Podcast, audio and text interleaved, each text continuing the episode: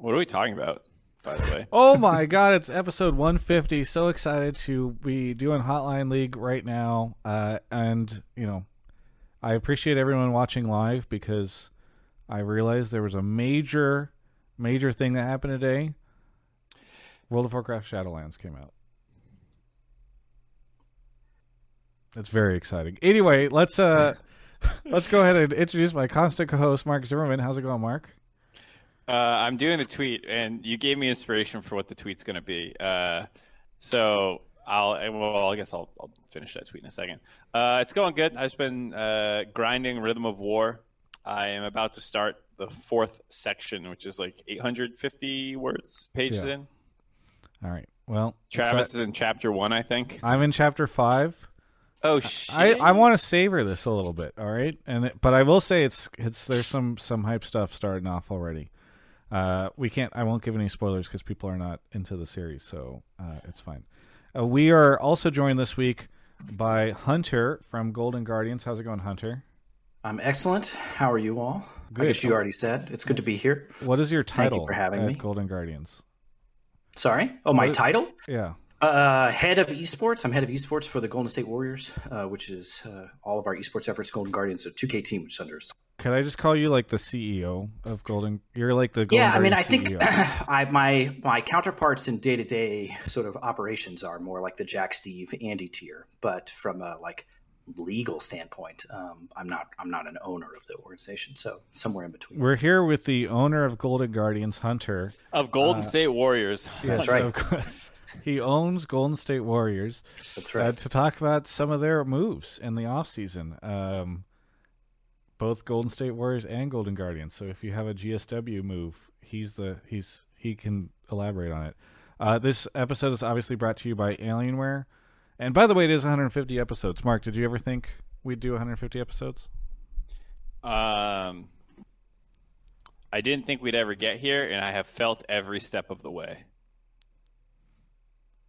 Don't know what that means. I should say, by the way, that Hunter and I are former colleagues. We worked at GameSpot together and then at Yahoo Esports. And we also did a show previously called Esports and Chill, of which I am wearing the hoodie today for. I don't know if I can... This is not... It's not going to work, but it says Esports and Chill on the back. All right? Just people can know that that's... It was a good time. It was a bad show. It was sort of the precursor for this show in some ways. In some ways, loosely, yeah. I would say. A bunch of lazy friends who didn't want to do the show with me but felt obligated to do it every week, and I guilted them. So, yeah, it's very similar in many ways. But, yeah. We're going to be talking about all of the off-season stuff. Mark, anything happened this week besides Rhythm of War that was really exciting for you?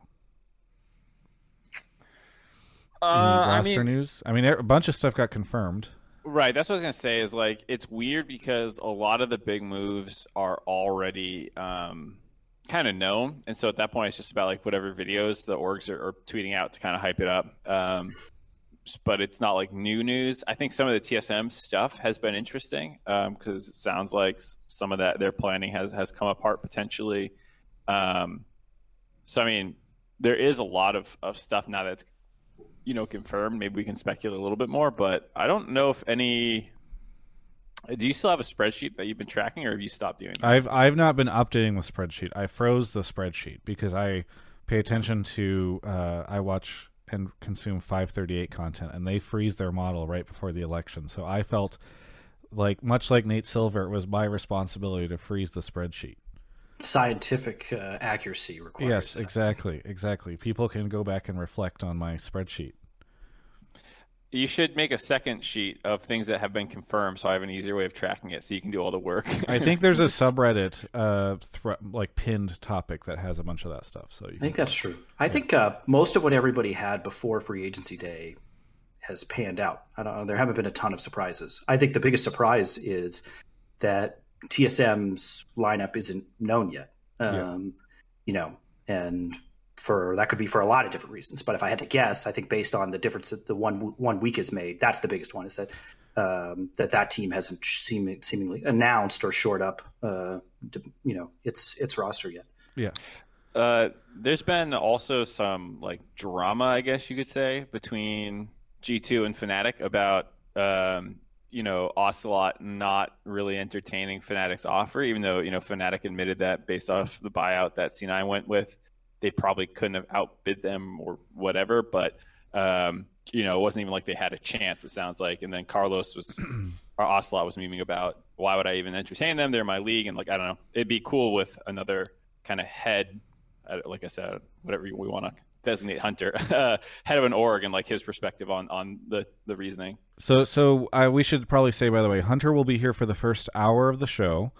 So I think Mark and I will talk to him a little bit. And then if people have calls about the Golden Guardians moves, which we can discuss in a moment, or just about offseason from a owner, CEO, team operator standpoint, we can do that as well. In the second half of the show, it'll just be Mark and I, and we will be opening up to pretty broad calls about all sorts of different stuff. I think there is a ton to talk about because now that things are starting to get confirmed, I mean, I released a video today just talking about the number of veterans in the space who I don't think will be getting a start potentially. I mean, what was it? I tweeted earlier. I'm pulling it up. There's a chance where we don't see Hanser, Bjergsen, Biofrost, Sneaky, Mediosik, Smithy, or Doublelift competing in the LCS next year. None of those players, right? So it's just crazy. Like, those are almost all the stars of the league. Yeah, your video on Reddit, there's the top comment has like the entire list, and it's actually like, you know, those are a lot of the heavy hitters, but it's like 15 players. It's not even the entire list. I think they didn't include all. Maybe they did, but I think. I mean, they include names like Poom and some Viper. Of those will probably still end up on teams, right? Like between Solo, Hanser, and Fate God, I think one of those will end up on Dig. I've been hearing Fate God, but we will see how things pan out. Right. So we'll talk about that in the second half of the show. But first, Hunter, you guys officially announced your lineup. Was it today? I think it was today. Yeah, we did today at noon, I think. Okay.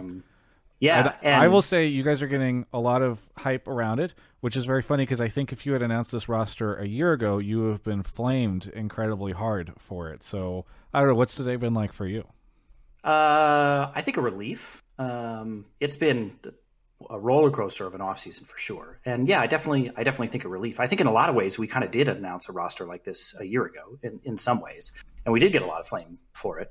And I think that's, you know, if there's anything that came out of 2020. You know, the ups and the downs and where we ended up is that I think, based on today at least, I think we built some benefit of the doubt in the community in a way that we maybe didn't have a year ago, that we kind of know what we're doing, and that at least Nick does, and that maybe we're going to do something good this year potentially. Nick being Inero, sorry, yeah. And that is nice, and kind of ends the roller coaster on the note that I think was all we could have hoped for as it progressed, which is optimism, you know, a certain amount of confidence, and you know, really looking ahead. So for those that are listening to this, maybe they just listen to the podcast once a week or something, they missed the announcement. What is your roster? Yeah, so we're starting two players from the Maryville collegiate team, Niles and Iconic at top and jungle. We're promoting a Blaze Olive from Academy to our mid lane.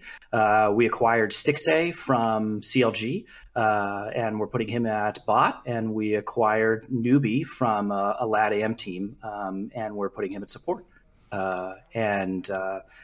Honestly, it's like a really interesting mix, and I'm really excited about how it came together. We looked at a lot of these players for originally, we ran like a big combine, you know, heading into this offseason, originally kind of looking for the kind of amateur and academy tier, which wasn't announced at the time. And we sort of couched all this, and we invited 55 total players in from sort of up and down that kind of competitive scene. And a lot of these guys caught our eye right away when we didn't think this was the direction our offseason was going. And sort of have maybe slotted them for academy, or who knows about the amateur system as we call it, kind of the rule set finalize and what it was going to look like. And it just turned out that our offseason went in a really different direction, and we were able to get them for the main roster instead. Vasilim in the chat, who's a frequent person on this channel, he a week ago I predicted Niles to your starting position based off of stuff I was hearing. And he said, there's no way that happens. I will give 20 subs in the chat if it happens. Now it has been revealed, and he's still refusing because he says that he's going to wait until the very first week because he doesn't believe it. So how confident are you? When do I get these 20 subs? I mean, he might as well do it now. Dude, we announced it. Like, it's legit. It's happening. Okay, so, give me my money, Vacillum. Yeah. After he does it, you can cut him. You know, once the subs come through, the underhand agreement between you two is good. You can stop putting it in. Yeah, exactly. Player, right? That's right. Yes, I've made a deal with Hunter. He's going to falsely announce this top laner. I get the Who was subs. It again? We Niles? Oh, yeah, Niles. Yeah. That's the guy. That's the one. Yeah, sub train, let's go. Yeah, all right. Very good. Anyway, Mark, I don't know if you have some questions for Hunter before we get into it. I have a couple more, but I know I've been sort of... No, I mean, you keep... Conversation. Yeah, you can keep hogging him. I mean, I watched the video. I think a lot of the questions/takes I would have are ones that are probably going to be had by the community anyways. So I'll probably just reserve those to callers. I mean, let's Stixxay one. I assume there'll be one of those, or if you don't have one, I can handle that up front or at the end or some point. I feel like that would be on there. And then anything else people, want to talk about, systemic stuff, broader ecosystem things. We went into this offseason thinking, especially the way it went, that we'd kind of turn over a fresh leaf of transparency around at least our thinking. And, what happened to us is it was going to be difficult to just like roll out this lineup and with a big thumbs up without a lot of context. So, can pull back the curtain on other things that people are curious about potentially. I think ESPN reported that at one point in time, you guys were planning on paying $1.75 million to Jack for... Licorice. Vacillum finally choking up the 20 subs. Thank you, Vacillum. Choking up. A man of his word. Yeah. By the way, if audio's an issue, please let me know, chat, because some people are saying it's a little quiet. But was that a thing at some point in time? I mean, maybe you can't talk to the number. I know people... No, I think that's fine. People. I mean, I think we had worked with stakeholders above me in the GSW pipeline around, what our offseason was going to look like and potential budget and direction and how we thought this was the opportunity we had kind of been building for 3 years now. And we entered into a bunch of negotiations with a fairly aggressive posture for two reasons. One, I had done a lot of calls just checking in with my counterparts and other things. And I think after our roster performed as well as it did relative to maybe some more expensive rosters last year, I had kind of gotten the sense that people maybe weren't going to be spending as much this offseason. And I thought we might be, in general, we try to kind of zig a little when people are zagging. And I thought we might be zigging a little with our spending when they were zagging and doing a little bit more what we did. Literally within 2 minutes of each other, we found out from Jack that we had won the Licorice bidding. And I got the call from upstairs saying that all of the uncertainty in the NBA situation and other things, it kind of forced a change of plans. And I called Danon, and I'm sure he thought I was calling to congratulate him and for us to celebrate. Yeah, our general manager, who had been working intensely on this for a couple years in one sense, but, really for a couple weeks. I'm sure he thought I was calling to celebrate and congratulate. And instead I was calling to ruin his life and crush his dreams. And yeah, I think for Jack, I don't, he would have to comment on how much of a disruption, that was for his plans. But I think that's not what he was expecting either. And he was very gracious about the whole thing, which I appreciate for sure. And not where we wanted to be, but that was the beginning of a big sea change in our offseason and our plans for kind of 2021 and beyond. Wait, you were saying within 2 minutes of this? Yeah, like, yeah. They literally came in at the same time. I think so it would have been really great for one of them to come in like several hours before the other one. Jack was like, you've got Licorice, it's going to happen. And then GSW was like, psych. Yeah. I mean, again, conversations happening in parallel. So it wasn't not really that, but that's kind of the whiplash, I think, for all of us was pretty intense. Everybody reacts to uncertainty differently. I think that's one of the major lessons of this, just at an org level thing, that like that's true on the NBA side, just the way the different NBA teams approached the uncertainty in their season and revenue streams and what that meant for them. And then certainly like I think COVID and all the uncertainty this year affected lots of different teams differently in the way their bottom lines played and other things. That uncertainty I think just was at a peak when these other conversations were reaching their conclusion, and the mismatch in timing could not have been more sort of extreme. I know I have another. I have a caller that's gonna maybe have some more to ask about with the COVID situation, the NBA, and all that tying together. I don't know if there's any more meat on that bone, so to speak, on that topic. I mean, he can. If you want someone to ask specifically, I don't know how much more I can say about that, to be honest. I think a fair amount of that is in the public domain, and you can read about it. Most of it is probably not really within my purview to speak about, other than, you know, as much as I've done there, that uncertainty affected us, and we had to make different decisions than we expected as a result. Okay, well then I'll ask the Stixxay question then, since I haven't really seen it. I think there's two parts to it. Like, one, when you're building a new roster with a lot of younger, newer talent, some people might say, why bring in a veteran? And I think that's one question that people would have. The other one, of course, would be then, why specifically Stixxay? Why the AD carry position? Why some of those angles? Was it about balancing the existing talent pool versus Stixxay, or was Stixxay like the guy that you targeted, or how did all that process kind of happen? Yeah, I think AD carry might have been, it was one of the last positions to kind of shore up as we were, resetting in real time. And I think for people's perspective, and I'll get to Stixxay in just a second, you tend to have 50 conversations all at once, just in the offseason in general. Like, you name a player, they were probably floating through our internal chat at some point, and potentially even Danon reached out to them and had a conversation, or their agent or the team owner who represents them. I mean, you're doing a lot of conversations in parallel. And you're kind of creating a tier list at each position and sort of checking down them as you go and crossing things off. And so, we probably considered, I think Nick put this, Inero put this in a nice tweet, like, if you were sort of curious about player X versus player Y, like, we probably did look at that. And depending on the person, there might have been a lot of different reasons to come together. So in some ways, it's easier to talk about why one person as opposed to why not somebody else, unless people have a very specific challenge.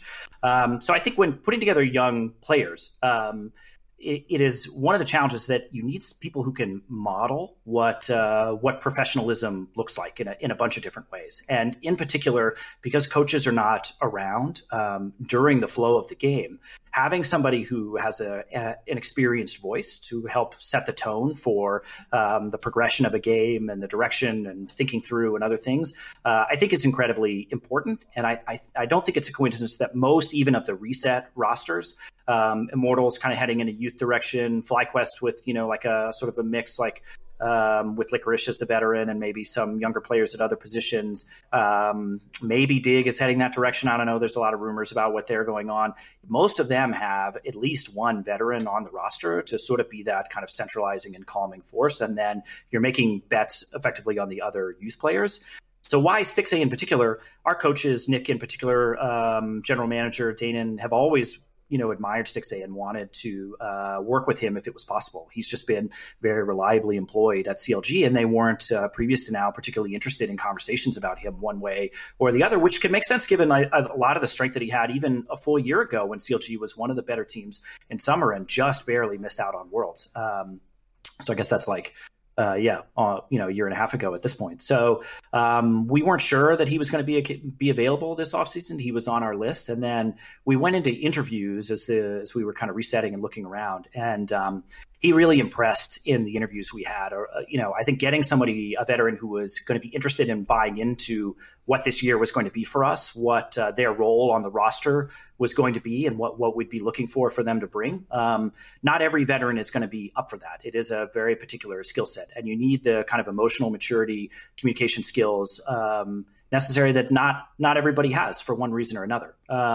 And so he was a great fit for kind of both parts of that mold.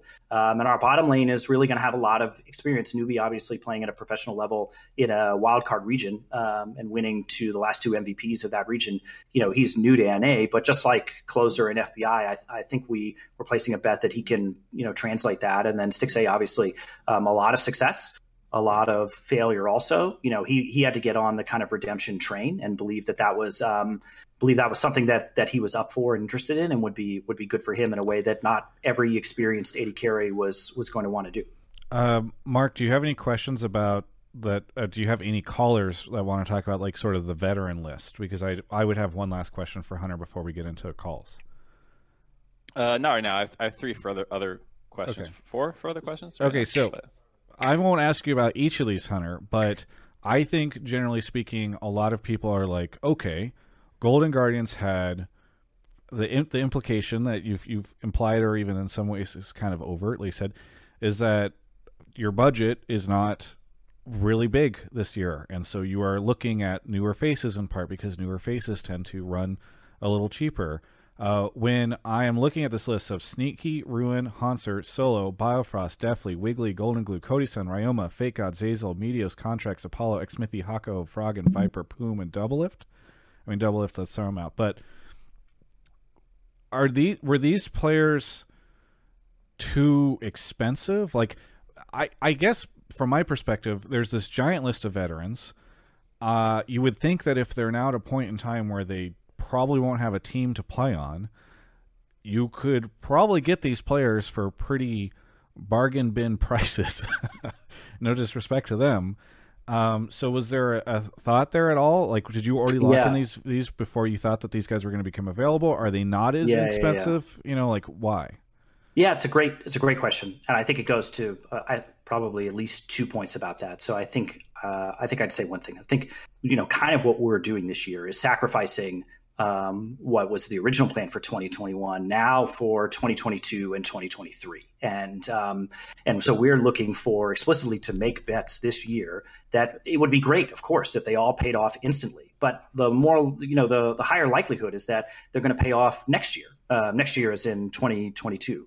And so, you know, a veteran presence has to be one that you think can scale appropriately, I think, with the players that you've got, is going to be happy here for the year, given what it is, and then, you know, kind of buy in and continue on with it after. And not everybody's going to fit that. So I think that's one point. You know, we're explicitly looking for young talent because we have now a 2 and probably more likely a 3-year, you know, sort of time horizon on when we're next have the window that we had this offseason. So, just to be clear, yeah. It sounds like, because, like, for instance, one of these example rosters that people have made in this Reddit thread of potential options, Solo, Xmithy, Import Mid, Cody-san, Zazel, I guess you're saying, like, that roster looks like it could make playoffs and do quite well in 2021, but you guys are looking at, you know, will all those players still be peak atop of their game 2 to 3 years from now, or even playing?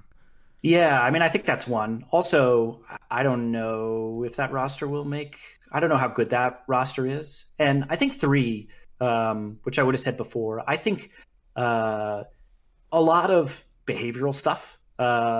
You know, I think this offseason is probably costing people more than it might have in years past, although a lot of the names on their list have lost, or sort of their opportunity, the quality of their opportunities has decreased over time as some of that stuff has caught up to them. You can see a lot of names on that list maybe having bounced down to academy or not even had a spot at the beginning of last year or other things. I think things tend to catch up to you at some point, and a reset this big, and it's not just us. Again, Immortals, pretty big reset. Dig rumored a big reset. FlyQuest has announced like a pretty big reset in a lot of reasons. That's, you know, that's a lot of teams looking to shake things up, and there are a number of reasons why you might not fit post reset, but I think what I'd say is it's going to be one of those two things. Either the timeline that the team is working on isn't one that matches with you anymore, or there's some stuff about you as an individual or as a teammate that people aren't interested in, and the kind of environments that they're, you know, like, this team's going to struggle, right? They're going to have to learn. That's not for everybody. Not everybody wants to do that or excels in that kind of environment. And you know, I think if you are of the opinion that you should be on a top team pushing for Worlds, and we say, well, I've got 4 rookies you'd want to play with, that's not going to be a match for most veterans. Okay. Well, let's maybe hop into calls then. Mark, you think we're ready? Yeah. I got a couple of people waiting to go and still grabbing some more. I'm going to probably try and actually only look for takes I think Hunter can comment on, and then I'll reload the waiting room whenever we're... Well, and yes, again, we only have Hunter for like another 35 minutes or so. So yeah, I only got 4 right now, and I assume we should hopefully get through them quickly. Shout out to Revan is Live, LOL Bulbasaur for 32 months, Pedro Polo, 20 pounds of hummus, Osteal Manly Puppet, Killing You Guy, Danny Grimm, Zugby, Horny Jail for Kaisa for 6 months in advance. Thank you. That's a very generous advance. John G365, BM Smolin, and Vasilim, who gifted the 20 subs, and then Bobacola at 39 months. That's crazy. And I Love You Chat at 36, and Naked Homeless Man at 34. We've got some long time subscribers. I really appreciate that. Tom Shoe is here. Tom Shoe, noted Reddit mod, is here. I have to call you out for that. Where are you calling from? I know it's sad, right? But yeah, I'm doing all right. I'm calling from Washington, D.C. Washington, D.C. Oh, my hometown. Yeah, yeah. You have strong opinions. Just remember that you're calling, you're speaking to another hometown, Washington, D.C. Washingtonian. Yeah. What do you? Oh yeah, yeah. It's all right. I'll take it easy today. I'm tired anyhow. What do you want to talk about on the show? So now that we've actually gotten the full roster, I'm a little bit concerned about Niles and Iconic making the jump from collegiate to LCS. I do know that it is a very large leap going from these two different levels of competition. And I've been watching Niles and Iconic for a while when they've been, you know, dominating the collegiate scene. But what tends to make me a little bit nervous is that, Hunter, do you think that this is kind of, you know, a lot to stomach, just jumping this far in one, you know, in one season? Because bear with me, like, I've seen this like many times before, where you take a true rookie and then you put him on a situation that can be, let's say, less than ideal, and they go out there and then they struggle, and then the community turns on them, and, you know, they kind of go back to academy, never to be seen again. And what I really want to avoid is having that same thing happen for a lot of the rookies on this team. Because, you know, there's a lot of people that we haven't seen before, and if their first impression is not necessarily the greatest, then the chances is that that might stick. And how do you feel like all the new players are going to handle, you know, jumping right into this pot? Do you think they'll be okay? I mean, I do, but I would say I think it's a fair concern. And a couple points I would say. One is, I think the community is in a different place in regards to these roster resets than we probably have seen a year or 2 years ago. And Travis pointed that out, you know, when we kind of announced our roster a year ago. But I just think in general, the amount of talent turnover this offseason, like kind of raw talent turnover this offseason, I think it's just going to set different expectations in the community for what the season looks like. I also think NA struggles, and, you know, there's like a cycle of NA suck that we get into where we're blaming a different part of the ecosystem at a different point, but we're in the part of the cycle now where it's like, where's the new talent? Where are the young players? We may get out of that cycle by the end of spring split where they're like, oh, those are the new players? Get me out. But I think for the moment, at least for the start, I think there's going to be a lot of interest in this. And I think at a time, if it is the case where, you know, Bjergsen, it is the case that Bjergsen has stepped down, you know, that all of these names are turning over, that should force the whole scene to kind of tell different stories, look at different players, think about progression and development differently. The analyst desk can't be focused on just the biggest names, you know, of the past. The broadcast pieces and packages and other things can't be focused on, you know, Doublelift and Bjergsen and Jensen and these names. They're going to have to tell more stories. And some of those stories are going to be a different kind of story than we've seen in the past, which should, I think, help everybody accept that the teams like ours may take a little bit more time than people are used to for people to find their legs. I also think the you know, rumors of a format change and what that could mean or other things, there's a lot of directions next year could go that could make it easier for that story to be told over time. I was actually going to have a follow-up about exactly that, because my concern would maybe go the other direction where, you know, if the reported by Travis changes in schedule happen, if I don't know how it'll go, and this is speculation, but it feels like it would be a little bit less opportunity to change between splits, given that they are technically one split, though it sounds like there's still that gap period. I don't know what, you know, trade rules were going to be, but like, yeah, do you have any concerns about, like, you know, you're more locked into your decisions in spring than you might have been in a previous model, or do you think it's basically the same? I think it's basically the same. I think it was kind of I'm not sure the community ever really appreciated that. If you got knocked out early in playoffs or didn't make playoffs in spring, you had at times like 2 whole months. Often you had more time between end of spring and the start of summer than you had between free agency and the start of spring, right? So you actually have a lot of time with typically all the players in market and a lot of access to people to experiment with roster changes between splits. And that is definitely going to be the case this year as well, regardless of the potential format. And I think if the rumors that Travis had are correct, there are more games to be played in summer. So actually, like, you have a you know, kind of a big experimental opportunity in spring, just like you had last year when spring didn't count. And then you have even more games in summer. and let's just say playoff format stays the same, where it's like top 8 and up in some, you know, degrees of waiting for those seedings. Those are playoff spots for the taking. I mean, there's a reason like playoffs came down to the wire for you know, this last split for pretty much all 8 seeds. And I guess in a way, all 10 seeds. And I expect the same will be the case. It's going to be far more about who ends the year on the hottest note, ready to go, than who starts the year on the hottest note. So that kind of C9 or the reverse C9 journey that TSM went on over the year, or TL went on over the year. I think that there should still be plenty of room for that in the rumored, unconfirmed, not announced potential format changes that I heard about on TGI, the TGI YouTube.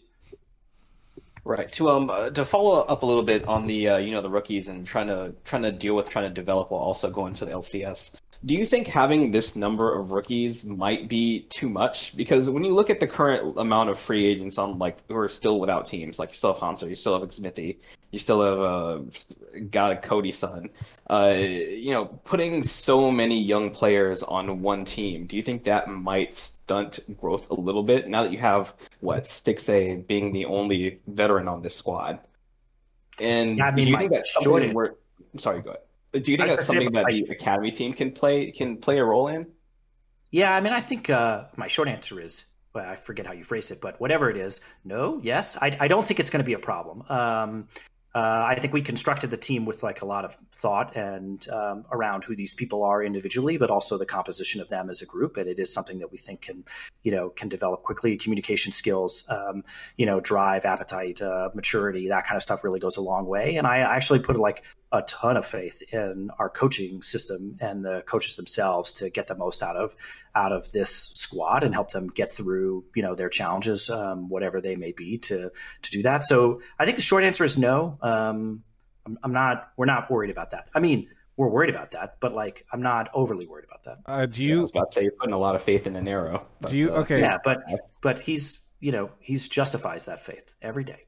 What is the sort of thought on, you guys are sending these rookies in, and in some sense it's a great year to send rookies in because you're going to have all these other rookie rosters, and in another sense they're going to have to play against Perkz or Alfari in certain situations, so like in another sense it's like a scary year to send them in because they're going to get I don't want to say dumped on, but it's yeah, gonna be tough. So, I think you know, a couple points I would say to that. So I think FBI was really intimidated by Doublelift when he first came over, and I think it took that Keith hook and the double kill in that lane in the first game against Team Liquid in spring to break that in a way. And if you don't, and that, I think, like, that was just a turning point in a lot of ways for the mentality. You have to take those kinds of players head on and have those moments where you rise above, to feel like, okay, I deserve to be here. And you're not going to get that until you get that. So, you know, are they going to get dumpstered? Sure. Some. Are they going to dumpster some other people? Probably. And those moments when they do, those are the transformational moments. And I think, I guess I'd be putting words in his mouth, so, you know, maybe he wouldn't say this, but I think that, you know, bot lane play, set the stage in a lot of ways for what we saw at the end of the year, because we knew that our bottom lane, and FBI in particular, could handle Doublelift, and he did. Yeah. What's that quote? Something stood on the shoulders of giants. Like, why? What is the? God, there's a quote about, like, how did we do this by standing on the shoulders of people who came before? The only reason FBI ever turned out to be good was because Keith set him up for it. That's right. Yeah, like a true support. Tom, yeah, unlocking people's potential one player at a time. Tom, is there any shout-outs or anything you want to say before we move on to the next caller? Yeah, sure. I just wanted to recall back to, I think it was like a 30 or some episodes ago when I think I was on the show with Inero, and I think this was when CLG was kind of at a bottom point, and then I remember having a take that was like dumping on Stixxay, and then Inero straight up asked me, he's like, hey, do you think Stixxay and Smithy are the worst bot lane in the league? And I said, yes. And then he immediately jumped to Stixxay's defense. So maybe it's fate, maybe not, that Stixxay is now on his team. Yeah. And also, can you please consider Yasui for your academy team? Like, oh my God, like I will. Tom Shoe is a big Yasui simp, so he would really appreciate Yasui in their consideration. Very important. Like, help a brother out, please. Have a good one, Tom. Take it easy. I'm sad that no one corrected my quote in Twitch chat. It's from Isaac Newton. If I have seen further, it is because I've stood, or I've done so by standing on the shoulder of giants. There's a great quote about that in Social Network as well. Anyway, you want to go grab the next caller?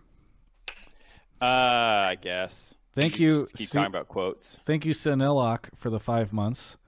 Max Drixton, who said, I shouldn't try to aim for 2,000 subs because it's unsustainable, and I put a sad face. And then they immediately, Max, gifted 5 subs. So thank you. Fish Amolson, thank you for the gifted sub. And Chris Mugagaku. How well is your World of Warcraft team going to do this year, Hunter? Is it a team? What do you call it? Which one? Oh, you have, because you have arenas and a guild. You have an arena team and a guild team, right? And an MDI team, yeah, like 5-man PvE team. But I think they're all going to do great. Okay. Very good. Are you? Which one will do better, your World of Warcraft teams or your League of Legends team?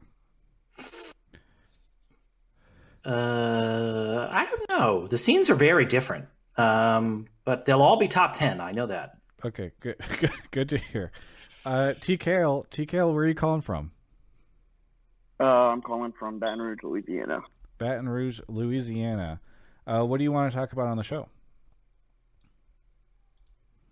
TKL, my friend, what do you want to talk about on the show? Just call me Khaled, for the record. It's cool. Okay. Sorry. I alt-tabbed for a second. I'm playing TFT. Oh, anyway, so I think GGS and FlyQuest are great examples for what teams should be doing to improve the league by picking up, I don't want to say no-name players, but I guess younger players and I guess rookie players. Because it's something I think the league has desperately needed for years, instead of recycling a lot of the names we know, like the 15 that we've been talking, or y'all have been talking about all day. I think it's just a great direction to take the league. I think it can eventually get us to the point where we'll have, like, hopefully an all-rookie team like you'll see in LCK, LCL, or the EU. How recently have you changed the battery on your fire alarm? Okay, we're not talking about my fire alarm. We're talking about my cake. Okay, just worried about you. It's important to have that. Make sure you get carbon monoxide. That's the real scary one for me. Yeah, both of those. I mean, we're in California, so maybe I don't know what it's like in Louisiana. But so your just take is like Hunter's a genius. Everything's great. Golden Guardians is going to do it all. Well, yes, exactly. I mean, to his point as well about. You know, he feels like teams should have been doing what kind of FlyQuest and Golden Guardians have been doing for a long time. I guess I would ask Hunter, do you think teams should have been doing this, you know, back years before? And by doing this, I mean, like, giving more talent a shot? Or do you think something has changed in the ecosystem? Like, had the scene been too stagnant before in your eyes?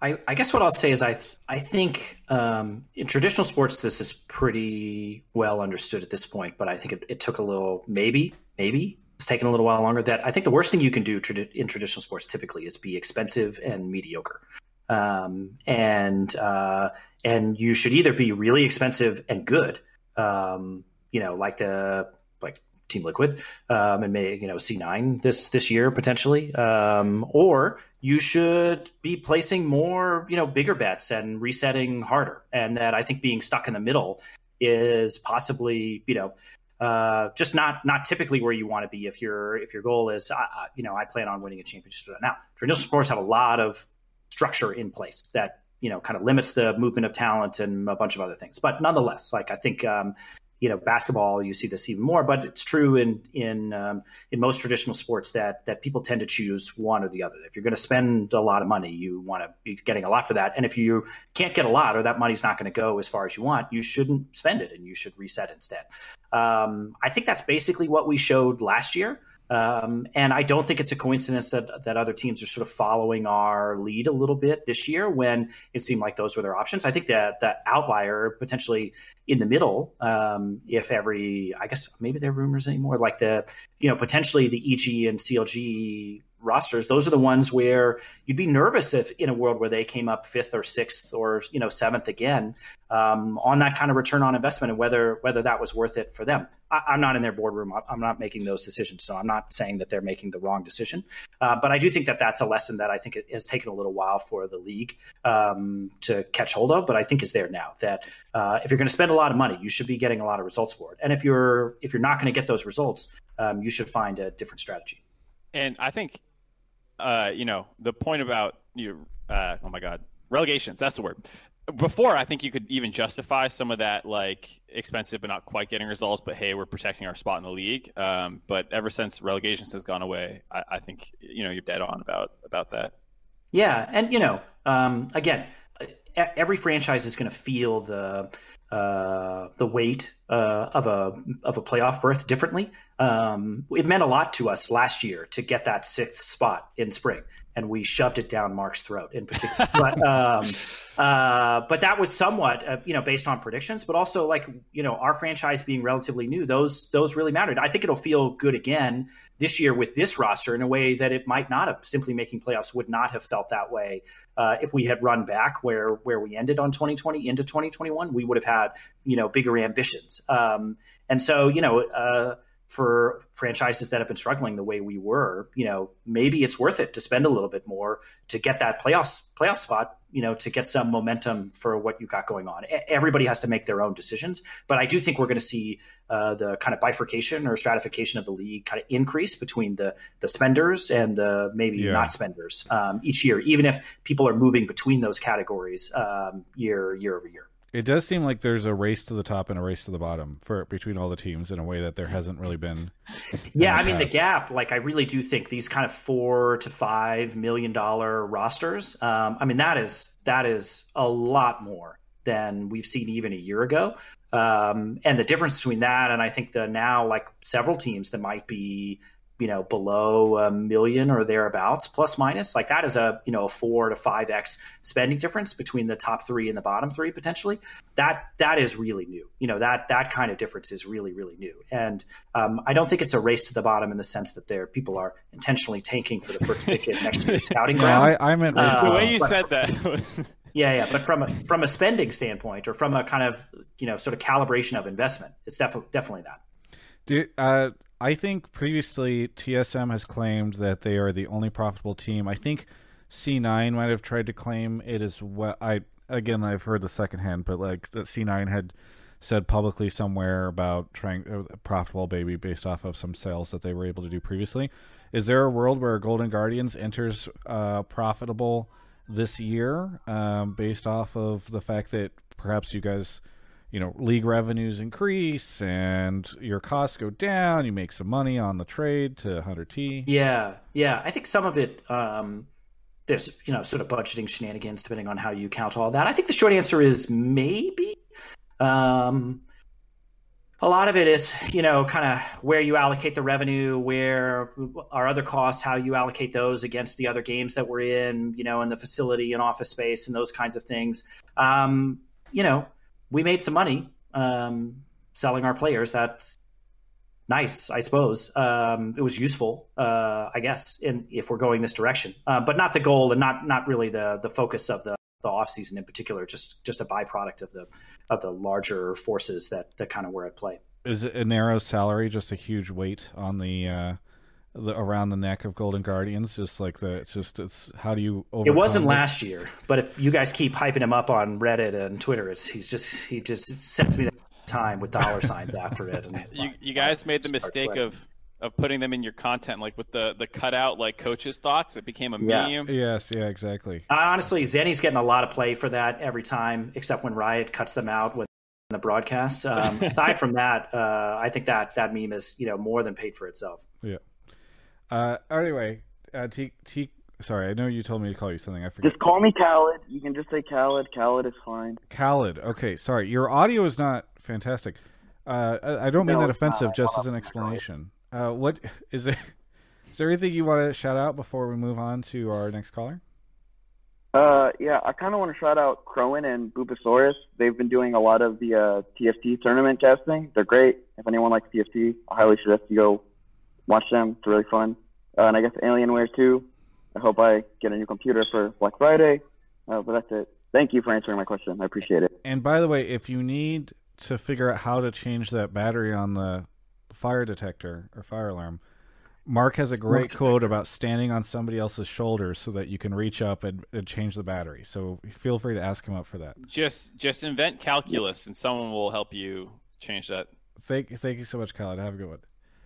Yeah, no problem. All right. I don't think he appreciated that. No, I don't think he did either. Very salty advice denial. Rico Suave, thank you for the 30 months. ESN Josh, thank you for the 28 months. Kyle gifted 3 subs to bring his total gifted lifetime subs to 840 on the channel. Seggy H, thank you for the 2 months. Really appreciate it. And we're moving on. Seggy asked a question. Normally we don't take these via subs, but how do you think this compares to the salary cap the LPL is going to implement? I don't know what that means, but Seg, what do you think of that, Hunter? Well, I'll just take that in a totally different direction. I think salary caps require in this country, legal hurdles that we're nowhere near being able to clear. So, I think if owners are concerned about their spending, to be honest, they mostly only have themselves to blame. The financial discipline or structural discipline. Every team has to make their own budgets and decide how much they're willing to spend, and then either do or do not do on that front. All of that stuff is put into place to help owners, kind of protect them from themselves. And we don't have any of those mechanisms. Mostly, I would guess, for legal reasons. Yeah, I don't see any of that coming here anytime soon. Shami is here. Shami, you've been on the show before, right? Yeah. Where you want to remind me where you're calling from? Yeah, I'm calling from Providence, Rhode Island. It's a state. Providence is a city. Providence is not a state. It may as well be. There's not much else in Rhode Island. Yeah. Essentially, yeah. My first esports event that I ever worked at was in Providence, Rhode Island. What do you want to talk about on the show? Yeah, so I wanted to talk about how, given the spend on perks by C9, that if they don't make it out of groups, which is already a pretty high bar given the past 2 years of NA performance, that this roster should be considered a failure and a bad investment for the team. This is less of a Hunter take and more of just a general take, yeah? Well, I was going to put a little Hunter spin on it and say, let's say that if you were in C9 shoes and that happened, is there a world where you would feel bad about ever getting perks? Is there a number value where you're like, oh, I regret pulling this trigger, 2 or 3 years down the line or something? Yeah. So I don't know the details of his contract, so it's hard to know what kind of flexibility Jack has in let's just say disaster scenarios where 2 or 3 years from now, he's kind of sweating under the weight of the contract, let's just say. But presuming that doesn't happen, I think the short answer is no. Look, Perkz is going to be the biggest star in the league on most objective. Well, depending on whether Peter comes back or not, the biggest star in the league by lots of objective measures. The biggest, one of the biggest and most important ones being that Perkz does a lot of the stuff that most LCS players don't do anymore. He streams, he engages with fans, he does interviews with people like Travis and other people. He is willing to say stuff and be engaging and be a personality and all the stuff. And Travis put out that video where Perkz, said he would never come to NA, or that's a bad paraphrase of that, but he certainly wouldn't go there right now and other things. He's probably going to own that in some funny way that will be useful. And for C9 that, really has this kind of meme content machine well-oiled at this point, they're going to be able to do a lot with that, regardless of, I think, whether they make it out of groups or not. So I think when you say bad investment, I think from a dollar standpoint, it's not a bad investment. In my opinion, the difference, from a dollar standpoint between Jensen and Perkz should be really significant. Jensen doesn't do a lot of those other things that drive a lot of value to the organization. So let's just say you're winning the same amount with each of those mid laners. The one who is actually doing all that other stuff, driving people to content, streaming all those other things, it's a much better investment. And, I would hope that the dollar amounts that they are commanding on the market would reflect that. I don't know if that's the case. But do you mind if I ask you a quick question right there on that? Sure. Because if you're talking about, I think the value amount for Jensen was around 1.3 million was the figure discussed. And then you're talking about around approximately double that for Perkz. Do you think that Perkz is bringing an extra $1 million of value to C9 just by streaming extra and all these things if they're not actually performing better and therefore, you know, able to monetize on that through selling merch or whatever. Yeah, maybe. Here's what I would say. I don't think there's any owner in the league that knows their finances and the cost benefit, you know, kind of ratio and analysis for their stuff than Jack.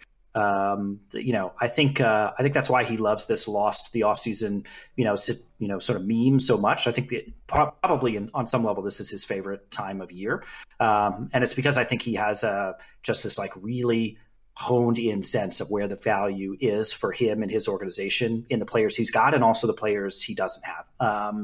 And so my guess is he's done the math and has a sense. Now, that being said, competitively and from a broader brand standpoint and kind of fan expectations and other things, it's definitely not going to feel good if they don't make it out of groups, I would guess. And not certainly in a world where they like bottom out and don't make worlds at all. Like, I think that's going to feel really bad. But, you know, like you have to kind of calculate your upside just as much as your downside risk and make sure that that's reflected in, you know, the structure of all of your deals. Not to mention, I think if I am Jack, I have spent the past, 7 years or whatever, looking at TSM with Bjergsen as their like star player and the fact that they were able to leverage that to recruit new talent to play with the team, sometimes at lower costs, and to build out a brand and command the audience. And just, I think, you know, if I'm Jack, I'm like, damn, Bjergsen is what puts TSM ahead of me. So in a world where where Bjergsen is no longer playing, securing another really popular European mid laner who has a ton of fans and notoriety and can probably take, you know, maybe he makes the calculation of I can take the throne from TSM this year if I just pay this extra money for Perkz. So I think that's kind of interesting for sure. Shami, any final thoughts before we move on to the next caller? Not particularly. I'm glad to hear that assessment of the financials on it from the back end about Perkz. I guess a couple of shout outs on the way out. Shout out to Mark, who told me my girlfriend did not have as many teraflops as an Alienware PC last time. And shout out to Alienware on that note. You should go to alienware.com/Travis and use code TravisOff Q4 now. Not Q3 anymore, Q4. Have a good nice one. Night, everyone. Have a good one. See ya. Somebody messaged me and said that the new meta for LCS owners are it's the LCS whales versus free to play, and that's what you're seeing is how they're gonna match up this coming year. Mark, you're muted. God damn it! Was I muted the whole time when I laughed about what he said about? Oh yeah. Well, we'll move on. Do we have time, Hunter? I know you have to leave soon. Mark, what do we have? Do we have another Hunter call, or are they just all? I think he left, right? Well, we're gonna have to get through this one pretty quick. I know that's fine. That's fine. Yeah, no. Does Travis pay people? Says Bearman499. I pay Mark. I don't pay Hunter. That's true. And Mark takes forever to send me invoices, so that's a huge problem. Man, I'm badass. Thank you for the sub. Really appreciate it. Thank you everyone for subbing. We are 5 subs away from hitting 2,000 again, and I think we might be bleeding some subs tonight. So I don't know. We'll see if it like goes up and down. Sorry, buddy. Yeah, it happens. Well, it's really depressing because sometimes we will stream at the same time in which I did another stream, and all those subs from 30 days ago will start to expire. So I just see them going away, and it just makes me feel terrible. Mark is giving a lecture in the other call. I don't know why he's taking so long, but I don't know. I'm eager. Oh, Blue Jay is here. Blue Jay. Oh. That my thoughts exactly, Hunter. Blue Jay, where are you calling from? That Blue Jay is known by an LCS GM or owner, you know, whatever. I'm a friend of the pod. I listen to the podcast every week. Yeah. Let's go. Some random guy. Yeah, Hunter has limited time. He has to leave soon. But Blue Jay, you're calling from Canada. What do you want to talk about? So my take is that Doublelift should have every right to want to take a break or retire if TSM can't find a decent support. Very good. I don't know who would be arguing that he doesn't have the right to do that. I'm pretty sure he's a lot more people than you would expect, honestly. Let's just say that. A less legal definition of like constitutional right to do that and more of like a public perception of right. Yeah. So here's what I'll say, because I think it touches on our offseason story as well, which is that managing the expectations of your players as you're entering the offseason is a really delicate process. And one of the challenges that we ran into as our offseason progressed is that we had told our guys we were, chasing a championship next year, and we're going to be, supplementing some of them with the necessary talent to go do that. Since they had kind of made that clear in, as they reflected on the season over time, that they, expected some changes and wanted us to go do that. And, players like Licorice were what they expected, and we agreed. And so if I'm Doublelift, I have no idea what I was told when the offseason started around who I should be expecting to play with next year. I would guess when he was traded to TSM at the beginning of summer, and then signed that 1-year extension, I think, to run through next year, that he was not expecting a bunch of, that he was not expecting to be the Stixxay amongst the reset TSM. Bjergsen would retire and all this. Yeah. And so, maybe. I don't know when they started talking to him about, the different reality that they would be running into and trying to manage his expectations. So I think the short of it is, I agree. I think, you hope that there's trust and transparency and communication and whatever, and that, you're going to get continued buy-in from the players that you're keeping, regardless of the direction the offseason goes, because they understand the sort of vicissitudes and changes as they go on. And, that we're all on this roller coaster where things change. But I think any player who expects every year that not only are we, going to be chasing a regional title, but pushing to worlds and out of groups and beyond, I think Doublelift expects that every year, and he should. And if he looks at his roster and he doesn't think it's going to do that, I wouldn't blame him. I guess am I going to get in trouble for this? I wouldn't blame him I might get in trouble for this. Sorry, Chris Greeley, in advance. But I think a player in his position, if he felt like his expectations weren't being met, especially if they were communicated and kind of mutually agreed upon between him and his management, I think could justifiably feel like that was not what he signed up for. Okay, Reggie leaked Power People last week, so we're... Path of Exile fan. Big Path of Exile fan. Yeah, our objective on this show is to just get people fined. The more people get fined, the better. We were the only team to not get fined at all in 2020. All other 9 teams got fined at some point or something. We were the only one who didn't get fined. I have broken that here at the end of the year. This goes on your 2021 bill, right? Yeah, no, probably not. Oh, boy. Sorry. So I think that should be fine. I don't think that's a problem. But yeah, we were the only team that didn't get fined. So hopefully I've kept our slate clean. Is that public? Like what everyone gets fined? They used to have the fine tracker. Yes, I think some of it is. They quietly removed the fine tracker, and I have asked them to, and they're like, we're coming up with a new system. And then they never come up with a new system, and they don't tell me what the fines are, and it drives me crazy. So I know that we can request to see the secret log of fines, but we have to request it. It's not like something the teams can access. It'd be really funny if somehow that secret log ended up in Travis's hands, so he could do a wall of shame video about any number of leaking all the fines. If you're out there, people who leak to Travis and who also have access to that. It'd be a great video. I'd love to watch it. It would show that we're the only team not listed there, I think. Hook it up. Get on it, Danon. Supposedly. Allegedly.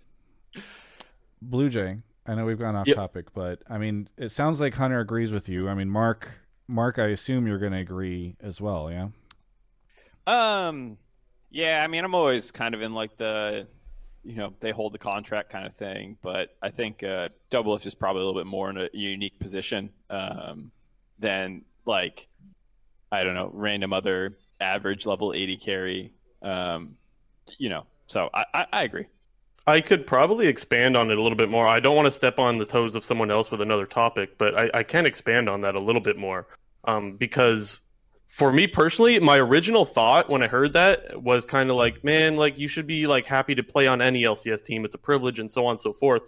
But as I thought about it more, it kind of I started thinking about like Doublelift's legacy, honestly.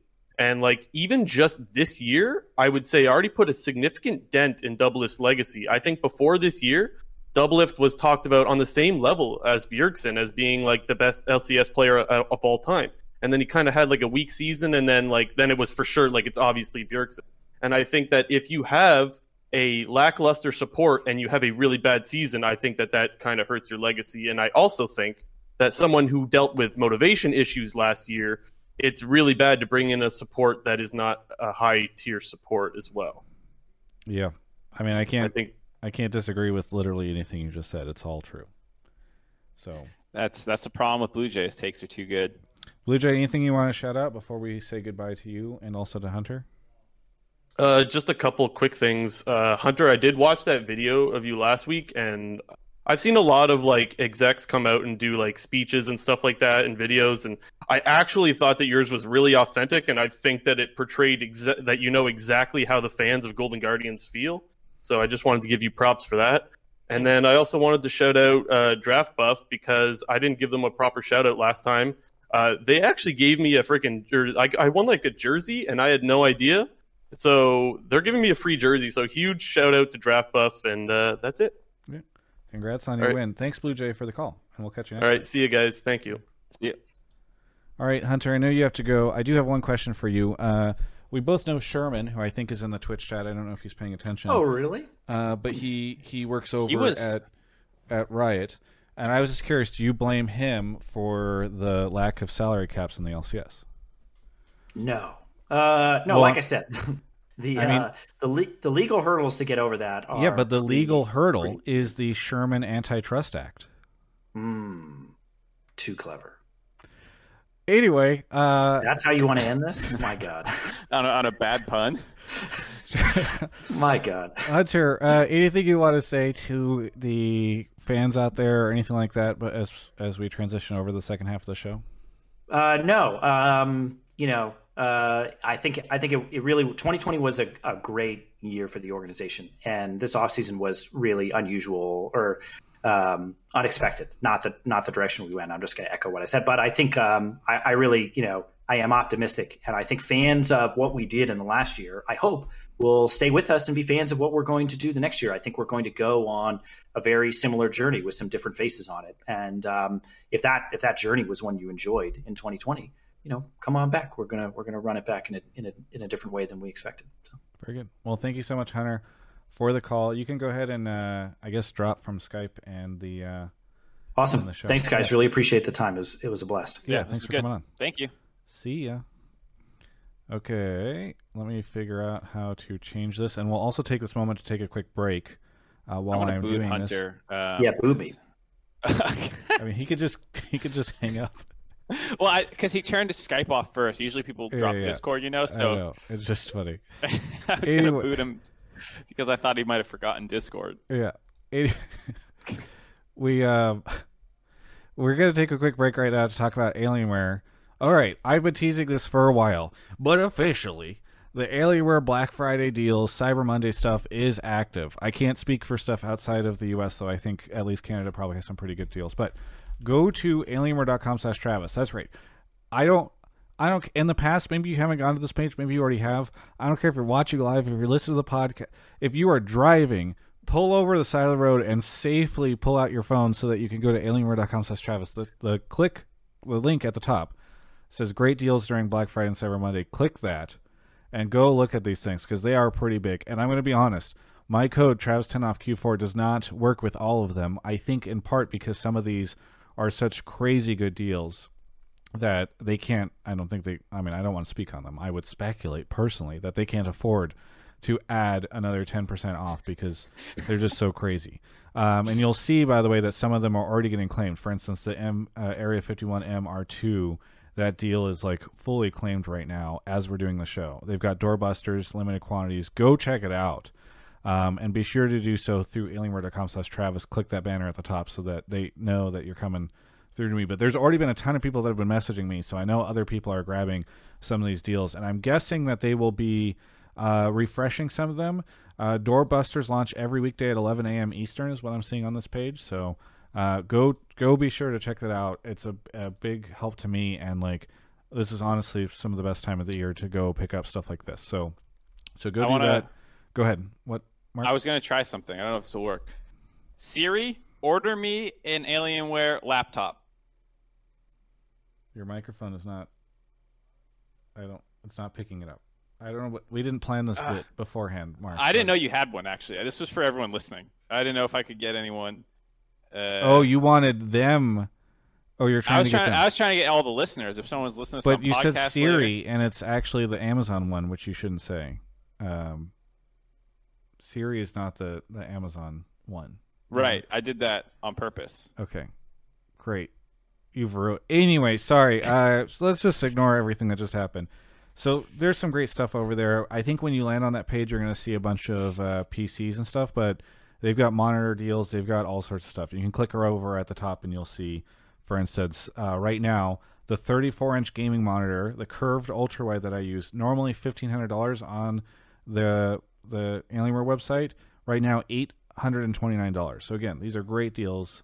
If you've complained in the past to me about a price, I don't want to hear it because you can go see it right now. These things are great. Anyway, thank you so much to Alienware for their support of the show. Really appreciate it. And, yeah, pretty slick. Mark, you want to go grab our next caller? Yeah, give me a second. Okay. Gulbo, thank you for the prime. And Stobbles, thank you for the prime.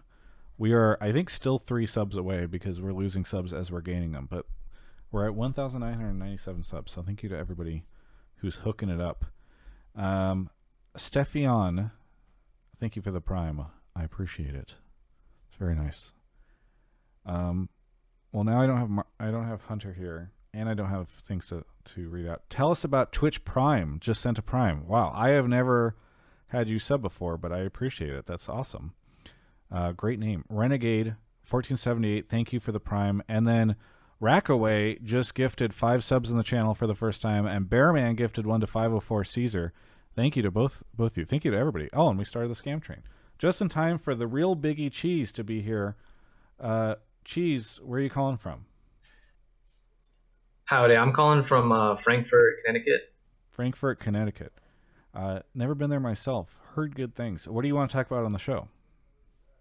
I want to talk about why Rekkles going to G2 is not a good decision for both G2 and Rekkles himself.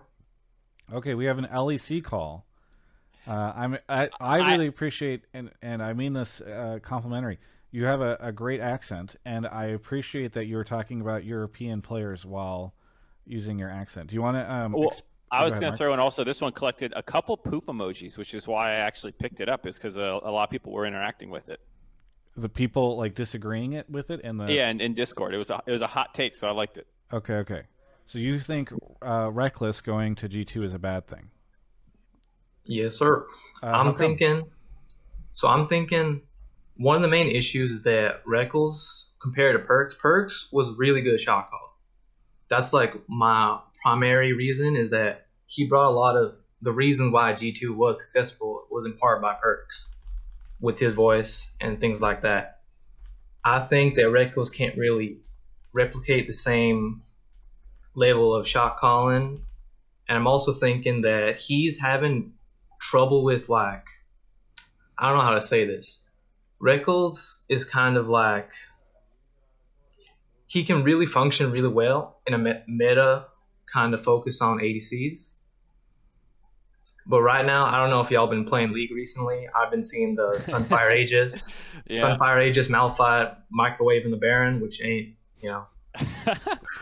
I'll leave that to Riot to balance, but for now, like, I don't think a solo carry, quiet ADC is going to be more valuable than Perkz. And arguably, Perkz was better than anyhow. Another reason why I thought that wouldn't fit so well is that Rekkles himself, for his legacy, he wants to win.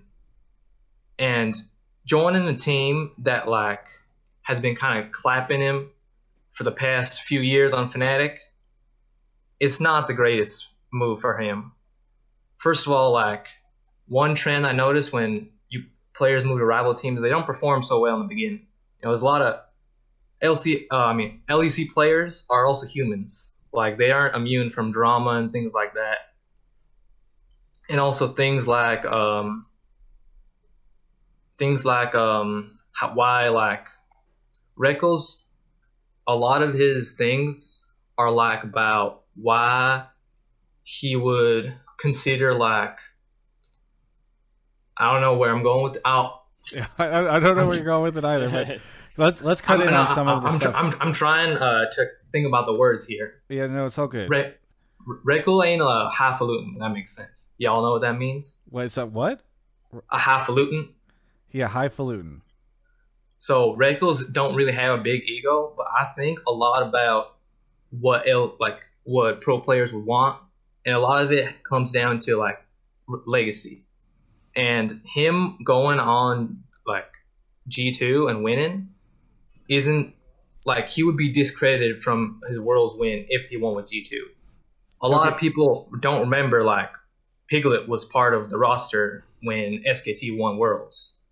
But although he was quite the talented player back then, he still was kind of separated from his achievement. I think he'll be like Kevin Durant, where he's still one of the greatest, like a really good player, but he won't be considered the best. And often the team he's on will kind of alienate him from his achievements. All right.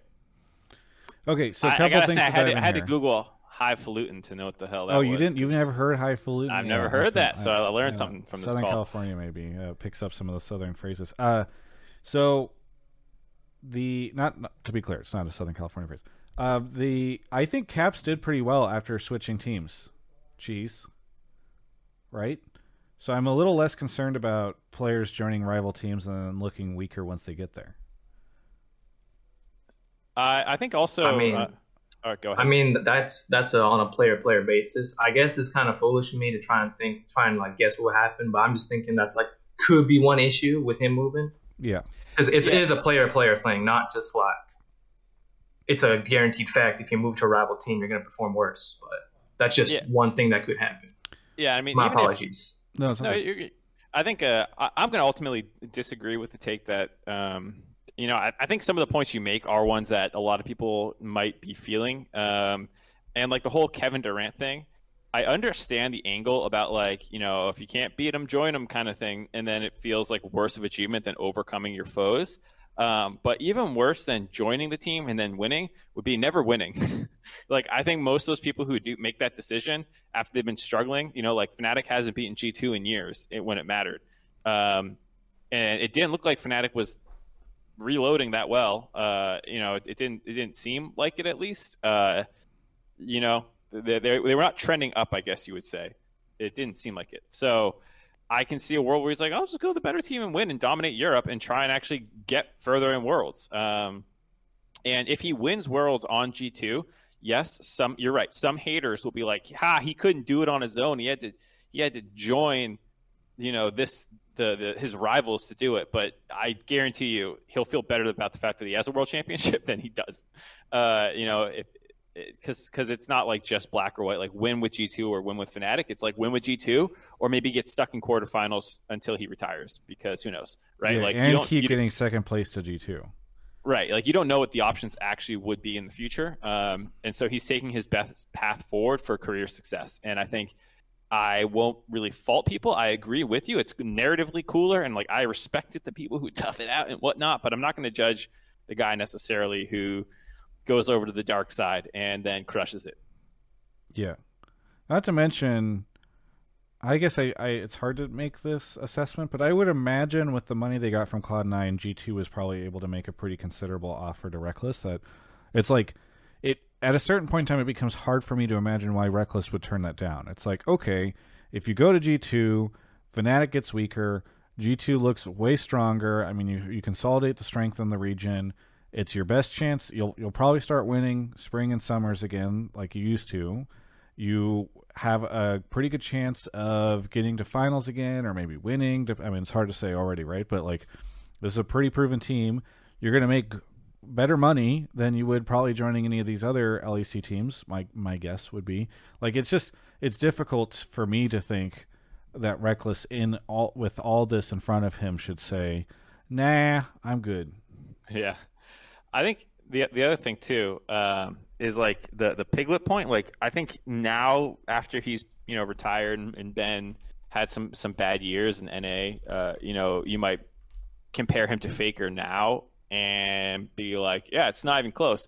But when Piglet came over initially, I mean, it was a huge deal. He was getting 20, 30K viewers consistently on Twitch because having a world championship in your belt gets you a lot of respect. Same with Impact. Same with like a lot of those guys who have won a world championship. Same with Crown. Gone else. Yeah, I mean, like everyone who wins a world championship, you have this extra glow about you. And yeah, maybe that glow will fade eventually if you don't continue performing. But, you know, I don't think anyone's upset about it. Yeah. Haru's available to academy teams, as Papa Smithy and Corja J have pointed out. Yeah, I don't know. Geez, you know what's funny is I thought of who he's talking first. Can I say something real quick? Yeah, go ahead. I was just wondering, like, so y'all thought even, like, you don't think that Perkz leaving G2 would put even, like, a damp in their chances of winning? Or just, like, being a strong team? Like, I feel like that would – the removal of, like, his departure is a significant reason why, like, G2 might not be the move. Dude, but I actually, Mark, because, sorry, Chiefs, it's true. We didn't remember your take about the shot calling thing and the leadership of Perkz. Was that – maybe I'm an idiot. Very likely. Yeah.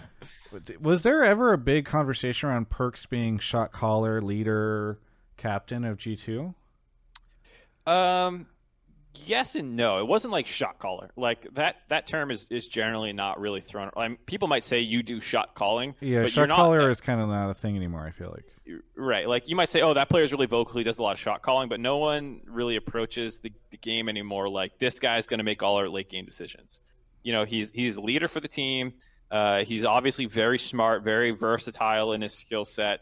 You can't say enough about his intangibles, but I don't think Wonder and Caps and Yankos and Mickey are all going to lose their minds now that Perkz isn't there 1v9 controlling them like supposedly High was doing back in the day or something like that, right? Like I don't think there was ever that level of mystique around Perkz's shot calling. But that said, to the caller's point about will G2 be stronger next year, I do think that is still up in the air. I think there is a world where, you know, despite Rekkles being a more seasoned AD carry with a better history and whatnot, or at least like a longer history in the position, that intangible factor is one that's going to be hard to replace. So I do ultimately agree with the call that this could end up, G2 could end up worse, but I also don't really think that's, how do I put this? Like Perkz sounded like he was on the way out anyways. From the rumors that Travis has been hearing for a long time, he was not happy really playing AD carry. He wanted to go back to mid. G2 basically said, well, we like Caps more. And so at that point, you have to leave if you're Perkz. And at that point, if you're G2, you have to replace him. And Rekkles is basically the best replacement you could ever hope for the West. Cheese? I say that's a fair point. Like, I guess if he was already on the way out, Rekkles is probably like the best replacement possible. But to each their own, I still think it would have been better if he stayed on Fnatic, but... Yeah, I mean, I'm sure there are a lot of Fnatic fans that agree with you, Cheese, so I don't think you're alone in that. Is there anything you want to shout out before we go on to the next caller? I just want to shout out, I'm kind of a new fan of your show. I just saw, like, on YouTube a couple of your VODs, and I thought it was really cool. Oh, thank you. Like your principal of the show and stuff. I saw the VODs, and I'm like, I really want to get in the show. Nice. How long ago was this? How many tries did it take for you to get on? Actually, this is my first time, so I'm really grateful. Nice. Thank y'all. Wait, did like YouTube algorithm just recommend you? Yeah, YouTube algorithm like y'all YouTube algorithm recommended me to y'all, and it was just like did butter you know and who biscuit. Travis was before? I assumed, right? Yeah, I assume I knew. Okay. Yeah. But I didn't know like he had this kind of show where like, you know, normal people like me get to talk, you know, make a voice our opinions. I think it's really cool of y'all. Yeah. And also, the first episode I watched was, I don't know if you remember that Mahmood feller. Yep. Yeah, that I thought, I don't really agree with a lot of his views on politics, but, you know, he does have good takes. I'll give him that. I did agree with him there. But. And he's quite the funny individual. I'll give him that, too. Great. Well, I'm glad Hotline League is slowly expanding into geopolitical commentary. Cheese, thank you so much for the call. It's great to have you on. And I'm glad to hear you were able to make it on here so quickly. It's fun. Happy Thanksgiving, y'all. I'll see y'all. Yeah, we'll catch you next time. Hopefully again. Yeah. Have a good one. Happy Thanksgiving. I mean, I don't know if we're commenting on geopolitical situations as much as we're... As much as we're smoothing them over and bringing people together. Yes, it's true. We're finding common ground. People together. Speaking of that, I guess Joe Marsh released a statement talking about the LS stuff. Saw that. Yeah. I'm pulling it up, but you want to take a second? Because I didn't see any calls about it yet. But I already know I dislike this because it's on Twitlonger. Is this on T1's Twitter? It's on Twitlonger. Joe Marsh tweeted it. Okay, I don't think I was wondering the source. The T1 Twitter account retweeted it. Okay, just trying to get there. But it is, and it looks like he tweeted it twice. And he tweeted it once in Korean and once in, and both of them are on Twitlonger, which is just whatever. So it's I'm gonna be honest, I don't have enough time to read all of it right now live on the show. It'd be kind of weird. It's kind of long, yeah. He says, I'd like to apologize for the unacceptable messages that were left on our Discord for far too long. So that's about the fact that they were veering away from moderating against some stuff because they were, I guess, nervous about that. And there was a lot of controversy around the stuff that they did leave on the Discord. Glad to see that they're recognizing that.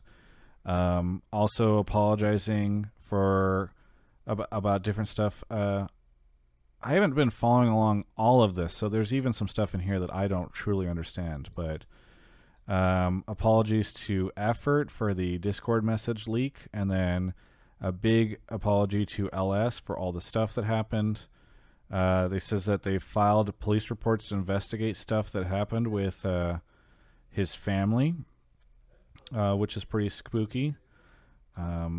And he said, as I've reflected over this time, I realize I failed to publicly defend and protect LS and T1 fans by remaining silent. While my staff and I were working behind the scenes to resolve this matter, I should have spoken publicly sooner. Shortly, LS will personally share his plans. And once again, LS and T1 fans, I'm sorry. Okay, so word from LS is supposed to come out soon as well. Yeah. That was a unfun period of the offseason, for sure. Pretty disappointing to sort of see how everything has shooken out in that. Yeah, I mean, to even go back to like what the caller was saying about like the Mahmoud call, I mean, what that ultimately was about LS and T1 and all this stuff, you know? And like, regardless of whether you are a fan of LS or not, like that was going to be a really exciting period to see what was going to happen. And I'm definitely sad that, well, I don't know what's going to happen yet. I guess LS might still be there, but it sounded like it was going that he might not now because of somehow how T1 was wording things and whatnot. So I don't know. The whole situation just was super fucking lame. Yeah. And like it was so widespread too. Like them Whippo and Dom and Thorn were getting in on it and stuff. And like I don't know. It was just like the weirdest thing. Yeah. And I'm not saying any of these apologies or the conversations were good or bad or not. I'm just saying that like. I mean, I think you and I sat on the sidelines of this, right? Like in a way that like a lot of other people weighed in on it, and it just seemed like a train wreck from all angles, with a lot of unfortunate people getting hurt in ways that they shouldn't have been, and some really fucked up stuff that happened. And so it's just like. Yeah, I mean, like when that announcement came out, you know, our call was centered around how he would do as the coach, you know, and then like you get.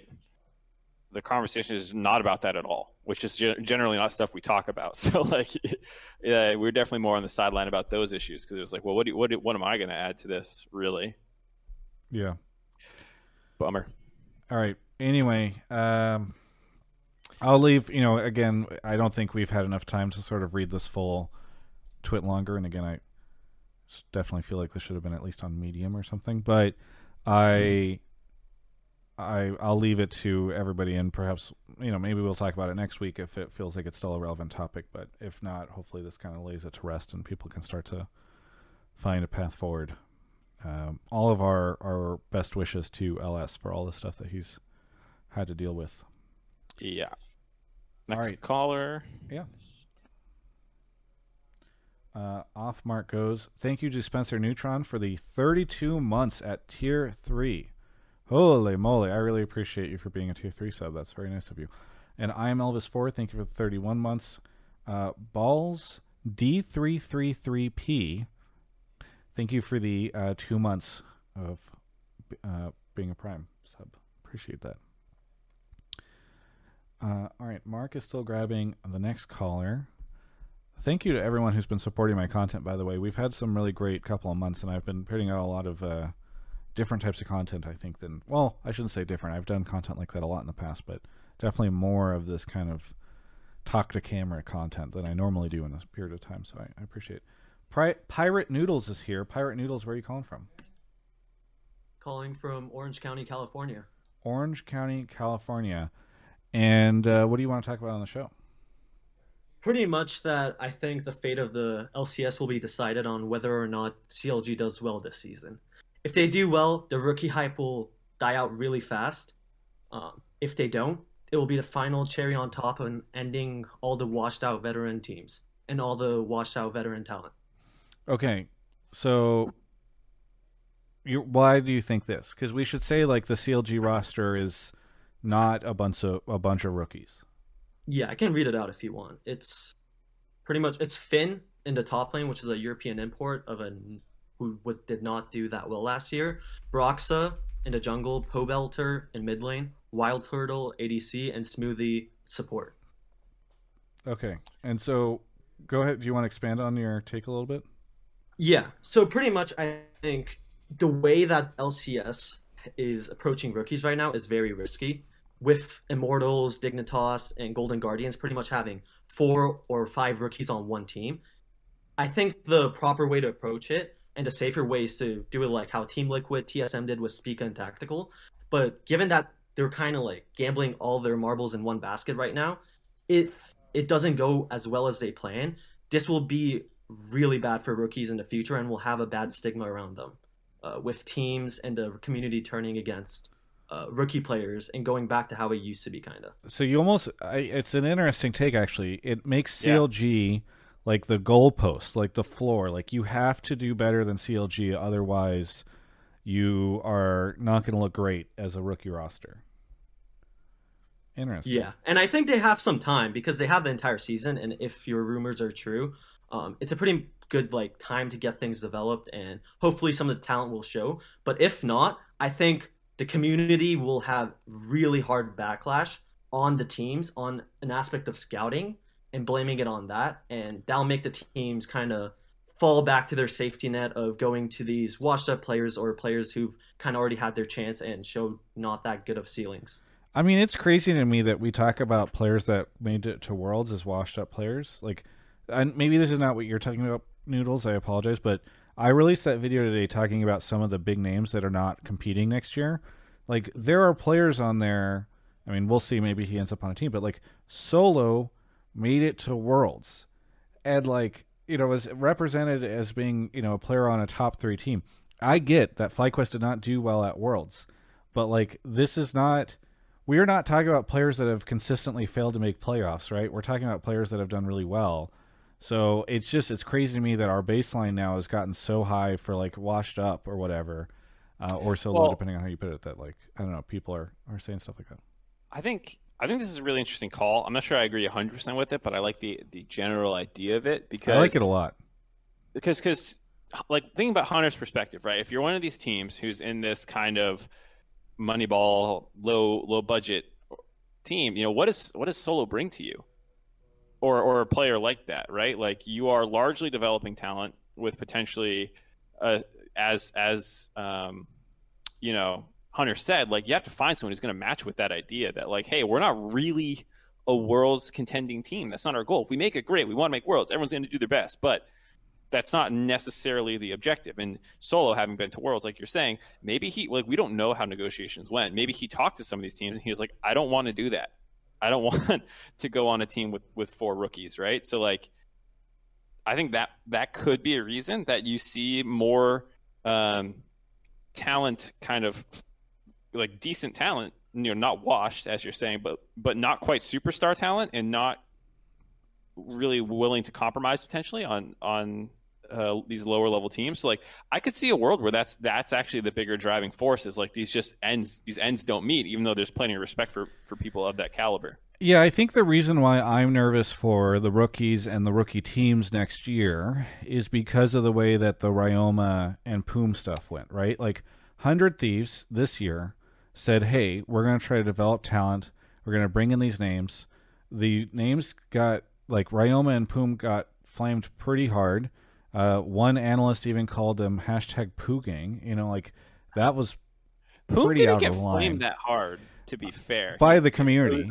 I think. It was only in that series. It wasn't really, like, he I don't think during the regular season he was getting flamed that hard, I guess is what I'm saying. I think they were both getting flamed pretty hard by the community and getting, and I mean, well, enough that like Nate, I just Nate don't think shot, you can lump them together. Let's put it this way: there's a clip of Nate shot that I saw. Did you see that one on the Reddit where he on the subreddit where he's like, "Oh, yeah, I didn't really agree with what he was saying." Yeah, I didn't agree with what he was saying either. But he was saying like, you know, the problem with League is that everyone expects results and for you to be the best team ever, and like we came in against teams like TL and C9 or whatever, like. This year, Hunter T said, we're going to try to develop some talent. We're going to try to build out this roster. We're going to try to find these new names. And then what did they do? They go pick up 4 players from Golden Guardians. Well, and, dude, they fucking had Meteor Someday, Cody-san, and Stun, and Ryoma.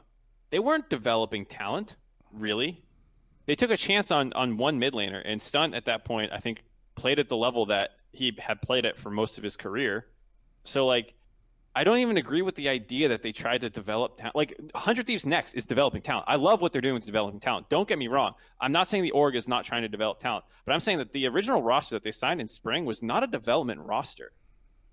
It had, like, fucking 20 years of experience probably on the starting lineup.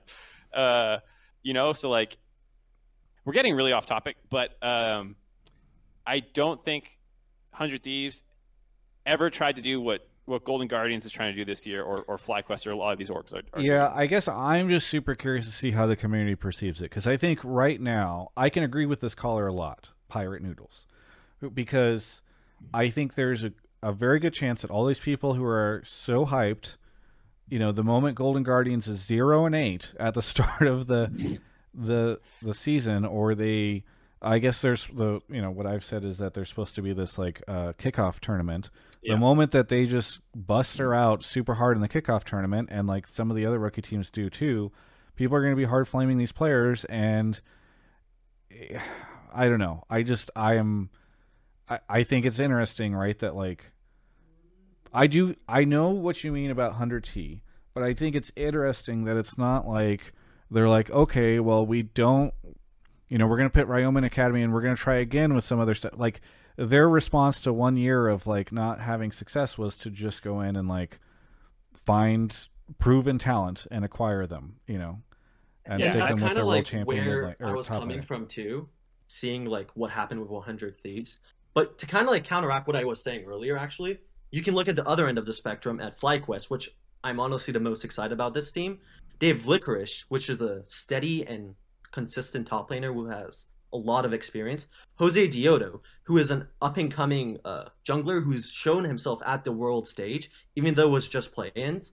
Palafox and Diamond, 2 academy players that have been in it for a pretty long time now and have shown themselves. And then Johnson, one of the best AD carries from last year that was shown himself too. So I think that approach to bringing up talent is the one that is shown to work, counteracting what like Golden Guardians and Immortals are doing, which I think won't actually pay off. I think it's hard to say because what payoff means is still up in the air a little bit. You know, I don't. Moving on from the 100 Thieves points, just like CLG, EG, some of these rosters that have largely veteran talent, but are not in the top 3 or whatever. I saw your eyebrows go up there, Traps. What was that? Nothing. I'll explain in a second. I was gonna say those teams, if any of them, if they're just stomping the rookies, and that's what happens all year long, I think you might have a pretty good point here about like CLG and these level teams being kind of a bar that by the end of the split people want probably them getting contested, assuming that they are these 6th, 5th, 6th, 7th place teams. I hope that fans give more of a leeway at the beginning and give this ramp up period. And we're looking more at summer to judge somewhat how this is going, and even into the 2021 offseason. And I think what Hunter was saying about like the broadcast and our responsibility to tell the stories of these teams accurately, I don't want to pose like, hey, FlyQuest or Golden Guardians, go beat Broxa and Pobelter and, you know, all these teams, you know, or and like go toe to toe with them week one. Like, I don't think we'll be saying that and posing that as their objective. And I don't think the orgs will be doing that with their own messaging. So I hope fans are able to step back from the usual reactions that they have when someone immediately fails and give a little bit more breathing. I'm sure the audience that watches LCS will be patient and kind and as friendly always, and supportive, and celebrate the small victories on the path to bigger success and forgive, especially Reddit and Twitter, the failures. Yeah. The reason my eyebrow went up earlier was because I was laughing because we went in on Hunter T, and I tried to get Papa Smithy originally for the second half of the show, and then he's like I can't make it on because I'm doing another show, and he had some like stuff he was doing, and so he's like, today's not a good day, but I'll be in chat, and I'm like, yeah, well, chat about this, Papa Smithy. Anyway, sorry. Did we even go in on Hunter? I don't know if I was going in. No, I'm just teasing. Yeah, Fudge in the chat did say Papa Smithy about to hop on and scream at Mark. Yeah, he's gonna fight me. Pirate Noodles, I think your take, I like your take a lot. Yeah, and I think, I'm not sure if I agree with it 100%, but I might agree with it 90%, right? Which is like, on one, if you are holding up FlyQuest or Golden Guardians, and you're comparing it to CLG, it's like, okay, in one corner we've got tried and true veterans that have received criticism for not being top of the league, which is what a lot of LCS players have been for many years. And on the other hand, you've got fresh faces, some people that have gained a bit of a rookie reputation. How are these two going to face off? And I do think that it is fair to say that, like, there could be a really interesting narrative there. So. And also, I think, you know, he might be right about what people will do, but they shouldn't do that. You know, like, people will look at that clash and just see it as 1-to-1. This, you know, this team's better, therefore, you know, the veterans deserve their spots always, you know, and I think it's probably going to be more nuanced than that. Yeah. Yeah, that's true. Hey, Pirate, thank you so much for the call. Anything you want to shout out before we move on to the next caller? Yeah, just wanted to shout out Captain Flowers for winning the play-by-play caster award. He's been one of my favorite casters, and also hope LS is doing well with everything going on in his life. Yeah. And that he comes back to streaming soon. So, yeah. Very good. Well, thank you so much, Pirate Noodles. Have a good one. Thank you. On to the next caller. Thank you, 23 Chicken Wings, for the Prime. I've not eaten yet. I need to figure out a dinner situation after this, so I really hope... Anybody have any suggestions? I'm thinking In-N-Out. In-N-Out might be good. Nicole is here. Not a Nicole affiliated with any LCS team, but Nicole, where are you calling from? Vancouver, Canada. Vancouver, Canada. What do you want to talk about on the show? So my take... sorry. You're good. I'll just explain it. So basically, I was saying that it's not in TSM's interest to kind of like cater to Doublelift's needs this season of wanting, you know, like an import support, because really they've thrown away all their developmental pieces in order to cater to this. It all fell through, and now they're literally left with no roster option because everyone was already signed. So wait, sorry, are you suggesting that Doublelift is the reason they're in this situation? I would say so. I think Doublelift is totally justified to demand like a good roster. I just don't think it's in TSM's interest to really cater to that. Okay. Like, I think Doublelift's expectations, those are fine, but I don't think TSM should follow through with them at all. So why people are going to think I'm defending Peter. I'm more just asking for clarity. No, but you are. If if Peter is saying like, hey, I want you to go build a team that will bring me back to Worlds, and like, how is that not in TSM's best interest? Wouldn't it be in their interest to try to create like an all-star team, or to have a great support? Oh, totally. But if you're trying to create an all-star team, you need to be able to create an all-star team. Obviously, they weren't really able to get the players they wanted, right? And yeah. So now their new options, that's not even going to get them to Worlds in the first place, let alone get them that international success. So...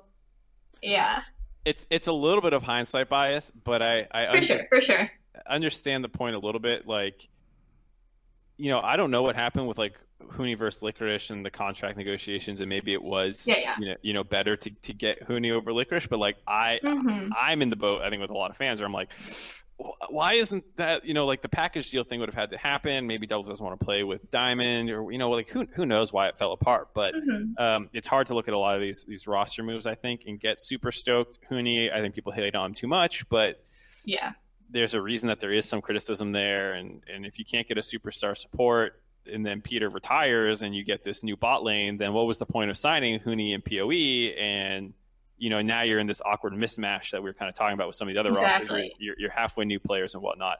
I think the idea of reloading made sense. I think grabbing PoE, you know, it's not the most attractive pickup, not the splashiest one that I think people were hoping for, but he's really good. You know, he made All-Pro last year, and he deserves it. But for sure, yeah, it's one where I think,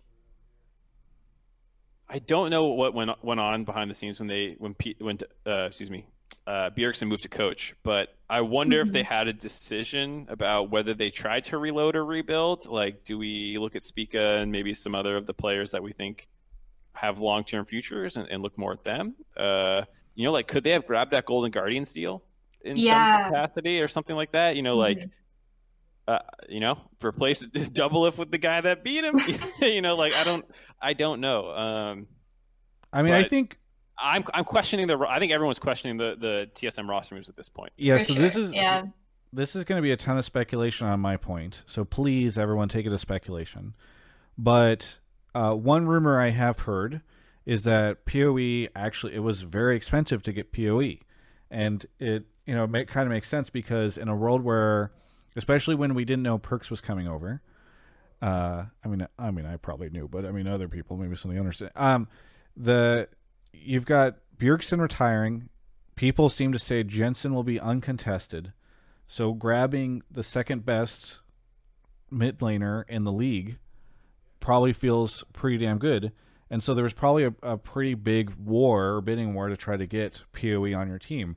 So if you're going to go with him, then you should actually, like, TSM might have actually gotten themselves in a really tight spot if they can't build a compelling roster, because they might be paying a ton of money to PoE to essentially have a development team, which I think will be super fascinating. So I guess to take a couple steps back, I mean, we had Reggie calling on the show last week. He seemed very confident about the money that they were going to be spending. I think if you are Reggie, you know Bjergsen's retiring, you want to make sure that you can keep Peter, you go and you're going to spend a bunch of money on PoE. I think in your mind, your plan is we're just going to go big with this roster because, like, we don't want to slip with losing the king from the mid lane. And then you kind of end up in this situation. Now it's really awkward. So I doubt that there was too much of a thought on, like, oh, maybe we should get the 4 players from Golden Guardians, or maybe we should build out a development team. I think they were always going to go big, and now things are looking really spooky. What was it that Reggie tweeted? Like, life is unpredictable or something like that? Wasn't that Jack? Even the best laid plans fall apart. Did Reggie have one too? Yeah. Yes. So, I mean, Jack seemed to be trolling, perhaps last-minute negotiating with Carlos, but the Andy stuff seems like it's a little bit more spooky. So, I don't know. I know we've kind of gone off the topic from the Nicole thing, but I guess you're suggesting, Nicole, that TSM should cut their losses, that they should now say, like, okay, we can't build this team for you, Doublelift, be free, and everybody, and now we're going to go build a development team.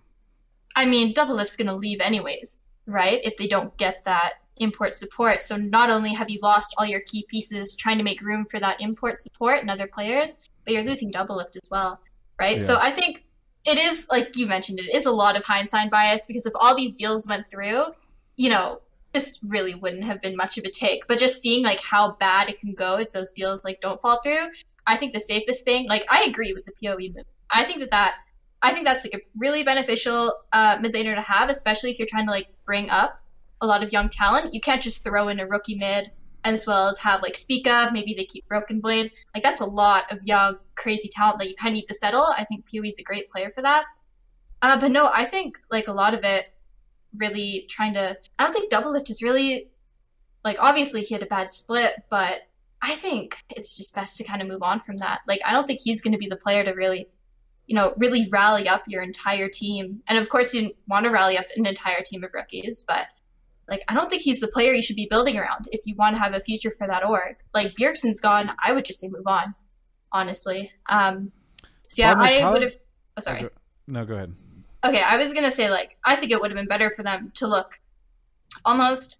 I'm not sure how much of the Ignar deal was, you know, already set in stone. I don't know if he would have considered coming, but I would have loved to see a lost Ignar bot lane, because I think Ignar, you know, he's really, really roam heavy. If you have somebody like PoE who demands a lot of resources, as well as keeping Spica, I think those three, I think that could work out really well, especially to like help Spica, give PoE the resources he needs, and then maybe try to get one of those Licorice or Impact deals so that you can have like a weaker side top laner, so that you don't really have to worry about them, and really focus into PoE, because he can totally be the carry for your team. So I would have loved to see something like that, instead of, we're going to throw all our chips into Doublelift, even though we may only get a few more seasons out of him anyways. So. I don't know. I think it's a lot, sorry. No, I don't want to go all over the place. I think the reason why, if you are Andy and you hear Bjerg is retiring, you try to retain Doublelift is because you have for all these years been the most popular and just like a very dominating team.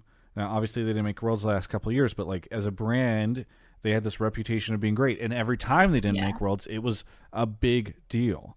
So it's probably pretty, like, I'm not surprised that they wanted to spend big this off season, because it is really scary. I don't think that fans think enough about how much anxiety I'm guessing some of these owners, especially the ones that have built a legacy and are afraid of losing it, have. When it, especially at these moments where it seems like it could risk. Like, I'm not surprised. I see Jack in the chat. I'm not surprised that Jack, after having not made Worlds for the first time, was like, how much money is it going to cost, Carlos? How much money is it going to cost? So, you know, it's just... I think it's not surprising to me that TSM ended up going the direction they did, and even if they fell short of that. Well, so one thing, I agree. I mean, I think I understand the point, but if you're going to go big, I think you actually have to commit to going big, which is something that TSM's never actually done. I mean, this year I think they were going to. But as you heard Hunter say, they won the auction for Licorice. Supposedly, right? The top lane thing is the only thing that's confusing. It seems to be that they feel... The sense I get, I mean, this is not necessarily even from sources, but like Andy said, you okay, Nicole? Yeah, I dropped my phone.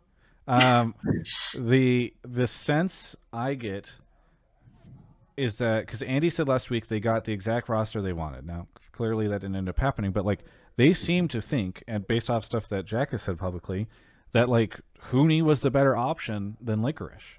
So I don't think that it was a situation where they couldn't afford, they didn't want to shell out the dollars for Licorice. I think they literally thought Huni's better than Licorice. And I know there's going to be a bunch of Keck W's in the chat, but like, that's what the evidence seems to suggest. And then they went big in the mid lane, and they were going to go big in support. They have Doublelift, who I assume is, even if I'm guessing his contract is pretty low because he didn't, you know, try to go to market with it. You know, he's pretty expensive. And Spica's this like really well proven rookie. Like they had a great setup, and they were going to spend a lot. Yeah, I guess. I mean, yeah, maybe they thought they were reloading better than they were. It's hard to say, because I don't think on paper people would be that jazzed about that lineup. And I think it's also fair. One thing we didn't really even say during this call was Doublelift didn't have it that impressive of a year. I mean, even though he made Worlds and whatnot, like, you know, through playoffs, he was not like this pub stomper carrying his team or anything like that. Even when TSM was doing well, didn't have a great split on TL. I think, you know, there's that whole angle to take it. I wouldn't necessarily agree with it, but I think some people might say, like, should you be? Is he still a franchise player? You know, like, I still think yes, but you know, if you're going to have this really difficult time rebuilding already. I mean, I don't think they knew they were going to have this difficult plan. Life is unpredictable, to quote. Reloading is always difficult when you have, especially bigger spenders. Like, they haven't ever outspent their competition. How are you going to get the talent if you're never actually going to... He said that they were going to. But then they didn't again. I know, but I'm just saying now we're definitely using hindsight on this. I mean, I'm just like, yes, now we know that they didn't get the thing. But it seemed like they were going to get the thing, and they were going to spend a lot to get the thing. Well, I'm just saying that, like, could they not have gotten Perkz? Did they not have the money? I mean, if he's the hottest thing since sliced bread, you know? I don't know. Were they even in the running? That's a good question. I mean, the rumor was that Perkz wanted to play with Ven, and Jack had said, I believe publicly, I'm paraphrasing because I didn't watch the full video, that Perkz turned down money to go play with C9. So maybe they did try to make a run at Perkz, and it just didn't end up happening. Yeah, I mean, if that's the case, then fair enough. Then this is totally hindsight bias, and even the best laid plans fall apart. Maybe Jack was tweeting about Reggie. We just didn't know it. I think Perkz really wanted to play with C9 Fudge. I think that was his big thing. He's like, I don't care about Doublelift. You saw Fudge C9. In the chat, so you're just picking out whichever random pro player on C9. Well, there was a great tweet that happened where I tweeted out the C9 roster, and somebody replied and was like, Perkz really leaving like this amazing roster to go play with some dude named Fudge. And I added Fudge, and Fudge was like, yeah, it's true. I was like, this is great. Even in the video where they were announcing Perkz, he was like running down the roster. He was like, yeah, really excited to play with Sven again and this, and this. And he's like, Fudge, I don't really know anything about him. Please don't suck. Yes. Yeah. Yeah. Anyway, any final thoughts, Nicole, or shout outs on this stuff? Can I shout out myself? Can I self promo or no? Yeah, is it so a podcast? I think you can self promo. Not... At some point in time, I had stopped saying self promos, and then because so many people were coming on and promoting all their own podcasts, and then somebody on YouTube got very angry with me about that. So go ahead. I don't have a podcast, but I do stream on Twitch, so I would appreciate any support. I'll type in chat and let people know who I am. What is your Twitch name? It's X Skyla, so it's XSKLEYA. There you go. I'm sure this. Or wait, no. This will be very effective for you. And that's what I'm thinking. Can I just say? I don't think there's that many girls here, so like. So last week, I tuned into a stream where they were talking about Hotline League, and they said Hotline League is a boys' club. So I appreciate you calling in because I think. Okay. Something happens where, like, I suspect women they feel like they can't call in because it's just nothing but dudes always calling into the show. So it's always really nice whenever somebody calls in and that doesn't have, like, I don't know. It's just, I think I've only ever seen like one other like female caller.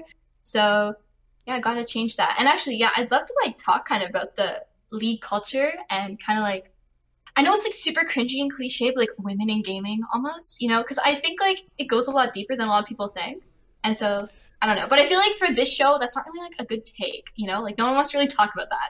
So, I mean, if you want to call in and I think we've already done, we're getting close to 10. We have another 2 callers, but if you want to call in the future and talk about your experience, I'm super happy to give you that floor. Okay, and I just want to say the chat's like kind of flaming me on that. I swear it's not cringy. I'm not here to say like, oh my god, like girls should like all be like gamers. No, I just want to talk about, like why maybe there aren't as many like girls in play. Yeah. So yeah. Twitch chat is not the place that I would go for yeah, I would. They've been nice so far. They're not the most modern group of people. Anyway, thank you so much for the call, and we'll catch you next time. Of course, thank you guys. Yeah, have a good one. Bye. Yeah. All right, on to the next caller. Twitch chat, maybe you can all be not a bunch of ridiculous individuals. Xantos, thank you for the 5 months. And It's Obvious Who, thank you for the 3 months as well. We're on to the final 2 callers. Going a little bit over time this week, but that's fine. It looks like our next caller is here. Young Nick is here. Young Nick, where are you calling from? Ooh. Whoa, that was not there when I pulled him. I got a little bit of mic feedback. Can you try again? Young Nick? Take 2. Did we lose him? Hello. Okay, I'm going to... Yeah, Young Nick, sorry, we're having some mic issues. I've turned you down, but we'll have to go. Mark is troubleshooting. Sorry about that, Twitch chat. Ah, man, I'm going to maybe have to fix that for the VOD. How long into the show is this? I don't know. We'll have to figure it out. Ugh.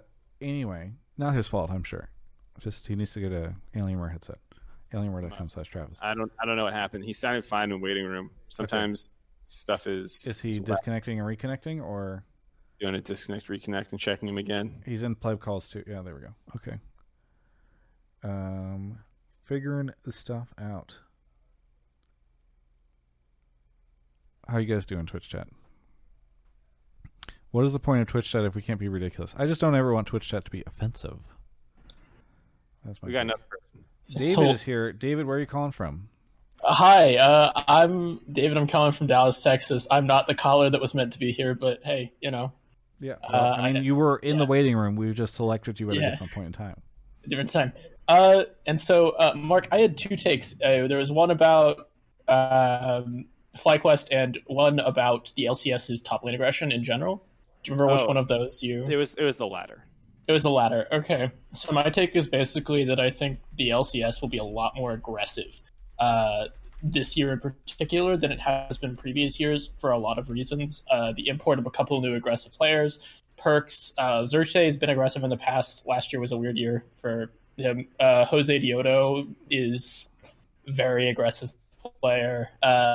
We have a bunch of carry top laners now. Alfari, Licorice, someday plays carries pretty well. Fudge did some carry games in Academy, and so I don't know how that'll go. And I think all of the eager-to-impress rookies might also up the aggression a lot, maybe to the point of running it down a bit.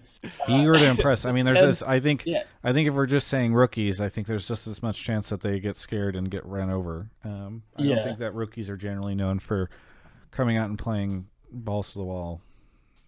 That's there's some contracts, but yeah. And then I think some of the safe ADCs have been pushed out of the league too. That's the last part of the take.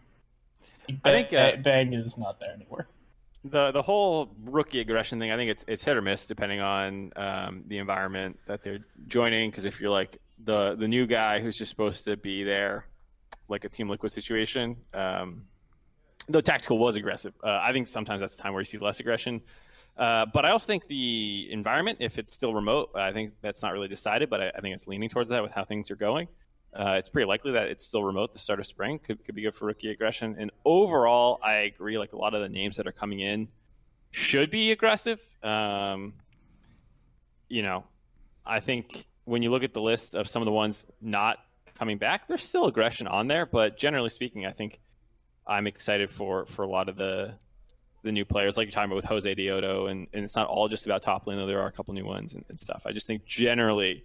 There's not many players where I'm like, that guy likes to play safe, and he's coming over to join the league. David, you don't understand that we ruin these players.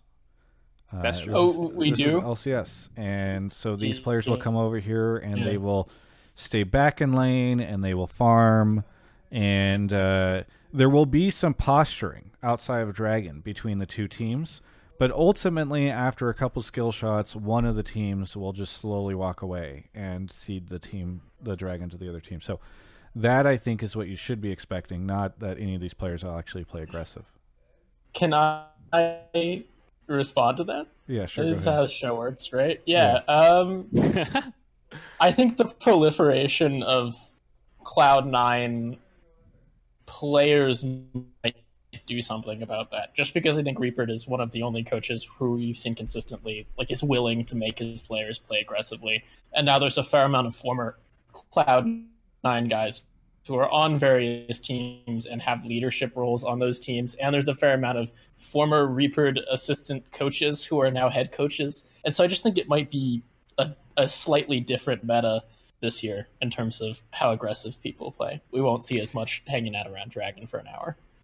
I also think that there's a chance that with how the league has changed, not just like with the players, hopefully the mindset changes as well for some teams. So it's not just all new players who are bringing it in, but some of the old players might hopefully adapt to see how people reacted to the TSM 9-man sleep or whatever it is. So I'm hoping that these younger players coming in see how fans are, like how orgs have seen how fans want a new talent. New talent can see how fans want aggression, and that they might be more lenient to a 0-10 Fiora this year or whatever it is. I'm hoping that fans are more lenient about that. Like we watched Bin and Nuggery both have these horrible Fiora games. People just int on Fiora. You know, these are the best top laners in the world, inting on Fiora. Okay, so have a little bit of leeway when rookie guy comes in, when Niles inevitably picks some weird carry in the top lane. Like he played Ryze at Scouting Grounds when I was watching. You know, like he's going to play something aggressive, and he's probably going to run it down. Have a little bit of leeway when that happens. I'm hoping that that mindset carries over, not just with the fact that we're getting the talent, but how they approach the game. Yeah, I'm really curious. I mean, one of the things I really enjoyed about Jiizuke this year, even though I know he got a ton of flame, was that he was frustrated by how passive LCS players were in lane and tried to go big. And, like, yes, you know, he would int or whatever, but, like, he did bring a different level of aggression to the game in a way that, like, North American mid laners just generally weren't playing. So if we can see more of that stuff, and, I mean, it sounds like he's going to be starting for EG as well. So I don't know. I'm excited to sort of see. I would love it. Look, there's, like, a beautiful path to redemption for our league this year where, like, these rookies come in, they struggle, but, like, the format changes allows them to look really good by summer or at least better. You know, C9 looks great. They go not only outer groups, but they make it further into worlds than we have in quite some time. TL looks competitive. Like, there's a path here for us to feel good about ourselves again. And I am always looking for a path to feel good about myself again. I've given up long ago. For all of us to feel. No, anyway, it's gone. David, I appreciate the take. It sounds like Mark and I agree. Is there anything you want to shout out before we go to our last caller? Not really. I'll just throw out like the spiciest take. Even if TSM had gotten everyone they wanted, they still would implode due to ego problems. So, maybe. All right. That's nice shout out. That's what I want to shout out. Sure. Yeah. Well, catch you next time. Mark, you want to go see if our friend has fixed his microphone? Twitch chat really liked that take. Maybe that should have been the take. Would have been more dynamic, I guess. Where are we? Mark is trying emphatically to get this solved. Thank you to Subwolfer for the 5 months. And Kristen, too, for the 4 months.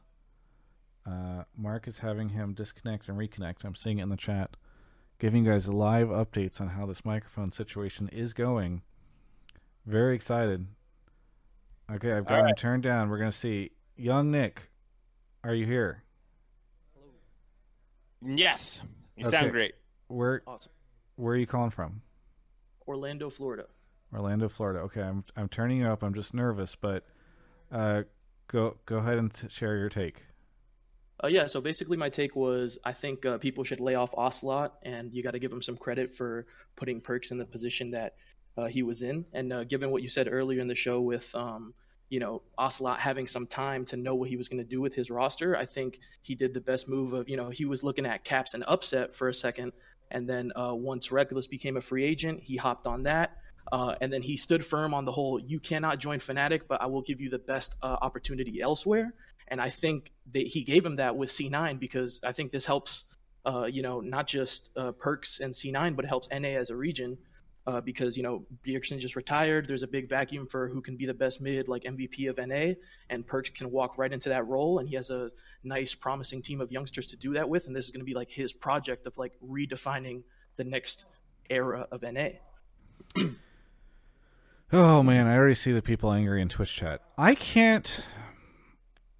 It is so weird to me that there are people out there that legitimately think Carlos should have just been like, hey, Perkz, I will sacrifice millions and millions of dollars and my team's ability to find success in this region... #YOLO. Like, it's so crazy to me that this is like a take. Like, I guess I shouldn't think that it's that crazy because I get that fans are passionate and people are blinded by their passion, and they're like, hey, Perkz is like a great player, or I'm a big Fnatic fan, and like it sucks that this couldn't happen. So like maybe I should not be surprised that this is a big opinion of people. But welcome to, I'm not even a sports fan, and like I just think it's, and I even know that it's not a world where like in any other sport, traditional or otherwise, you know, big name teams would be like, yeah, sure, you're under contract with us, but we're just going to trade you for way, way, way less money to a team where you will dominate us just for the heck of it. You know, it's just like, it's so wild to me that this is like a take. I don't know. Mark. Yeah, I agree. And I'm sorry.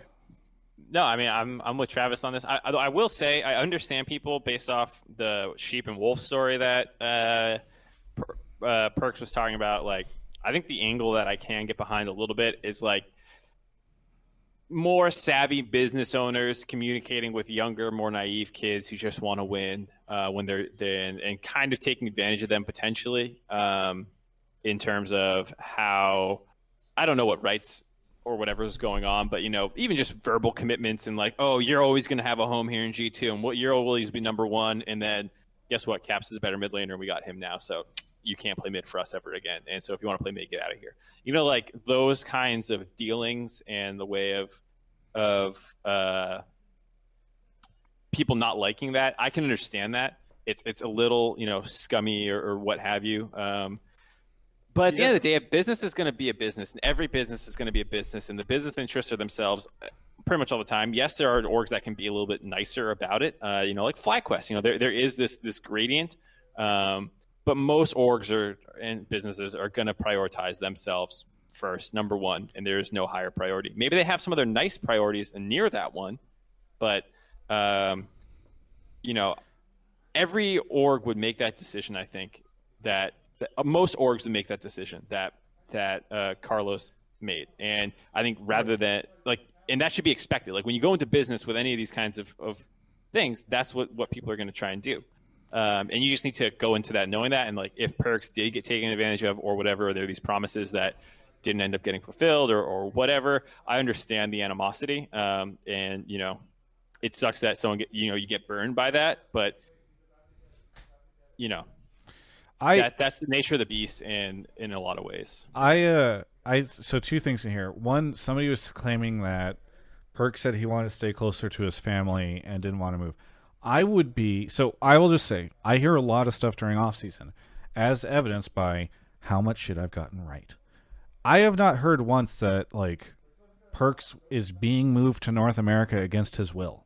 It's just like not something I've heard.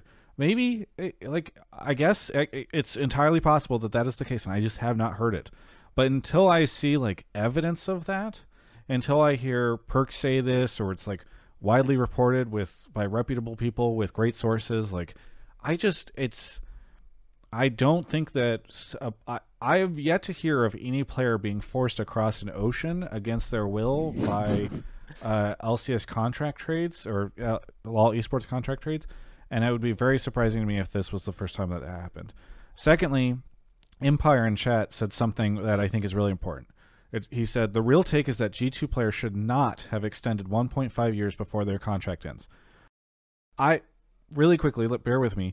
I've been really happy because for a long time, the fans and the community never thought about how much it cost for teams to spend on their roster. And so it was like, well, why doesn't this team just get this player or these players or whatever? People didn't really think about budgets. And I think a combination of different things, some of my stuff, some of the other... numbers coming out change perception. I think the next big thing that I beg of the community to start considering is when players re-sign or when they sign extensions or contract signing stuff. Guess what? Rekkles is on G2 right now because he didn't sign an extension and he explored free agency. Like, that is a decision that he made. And so I'm not trying to like blame Perkz or something like that, right? I'm not like, oh, this is Perkz, but players should consider the contract stuff, and when they make decisions about those contracts and when they re-sign them, the community should notice this, think about it, consider it, and factor it into the equation of like, okay, this player is not going to be able to join a team that they necessarily want to because they're under contract. There you go. That's my thing. Mark? The other thing I was going to throw in there, too, is... oh, God, I lost it. Oh, people say Perkz built G2. And, like, you know... Yeah. Both people, it's mutually beneficial. Like, Perkz wasn't the one deciding their content. He wasn't the one signing other players. It sounds like he was helpful in getting them there by being such a beast himself, and probably had good relationships with a lot of players. But, like, he wasn't GMing and running an org and being a CEO, which Carlos was doing. In the same way, you know, it's a mutually beneficial thing where both of them have reached newer heights together that they wouldn't have gotten. So, like... At some point, that relationship's going to end for whatever reason, whether it's retirement or whatnot. And, like, I still, like I said, I understand the idea of, like, a less savvy player or, you know, younger person getting taken advantage of or whatever. But that's the angle that I can agree with. Otherwise, if we're just talking raw business, I think, you know, most people would do it, what Carlos did, from a strictly business decision from what we know on the outside. I mean, traditionally... Yeah, like this. I guess I should say, if people are upset by this, they should stop watching LoL esports. I wouldn't say that. Please don't go anywhere. I would say that because, like, this stuff is just going to keep happening. We are in a world now where players are signing. There's millions and millions of dollars at stake. You know, everybody wanted this to get big. Guess what? This is one of the downsides of it. Is that, like, decisions are not like, oh yeah, this is my bro, and there are great things that go along with it.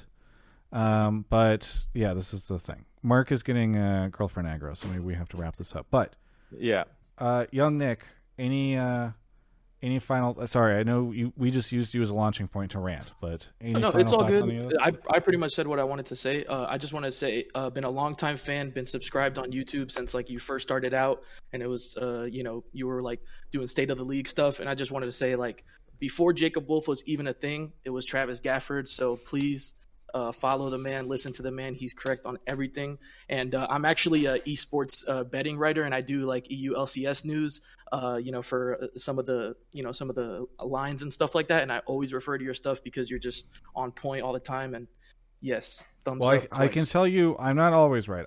There's one thing I will probably get wrong, which is Sneaky or Johnson to Dig. I don't think that's going to happen. I think they're going to. I mean, no one said that. But.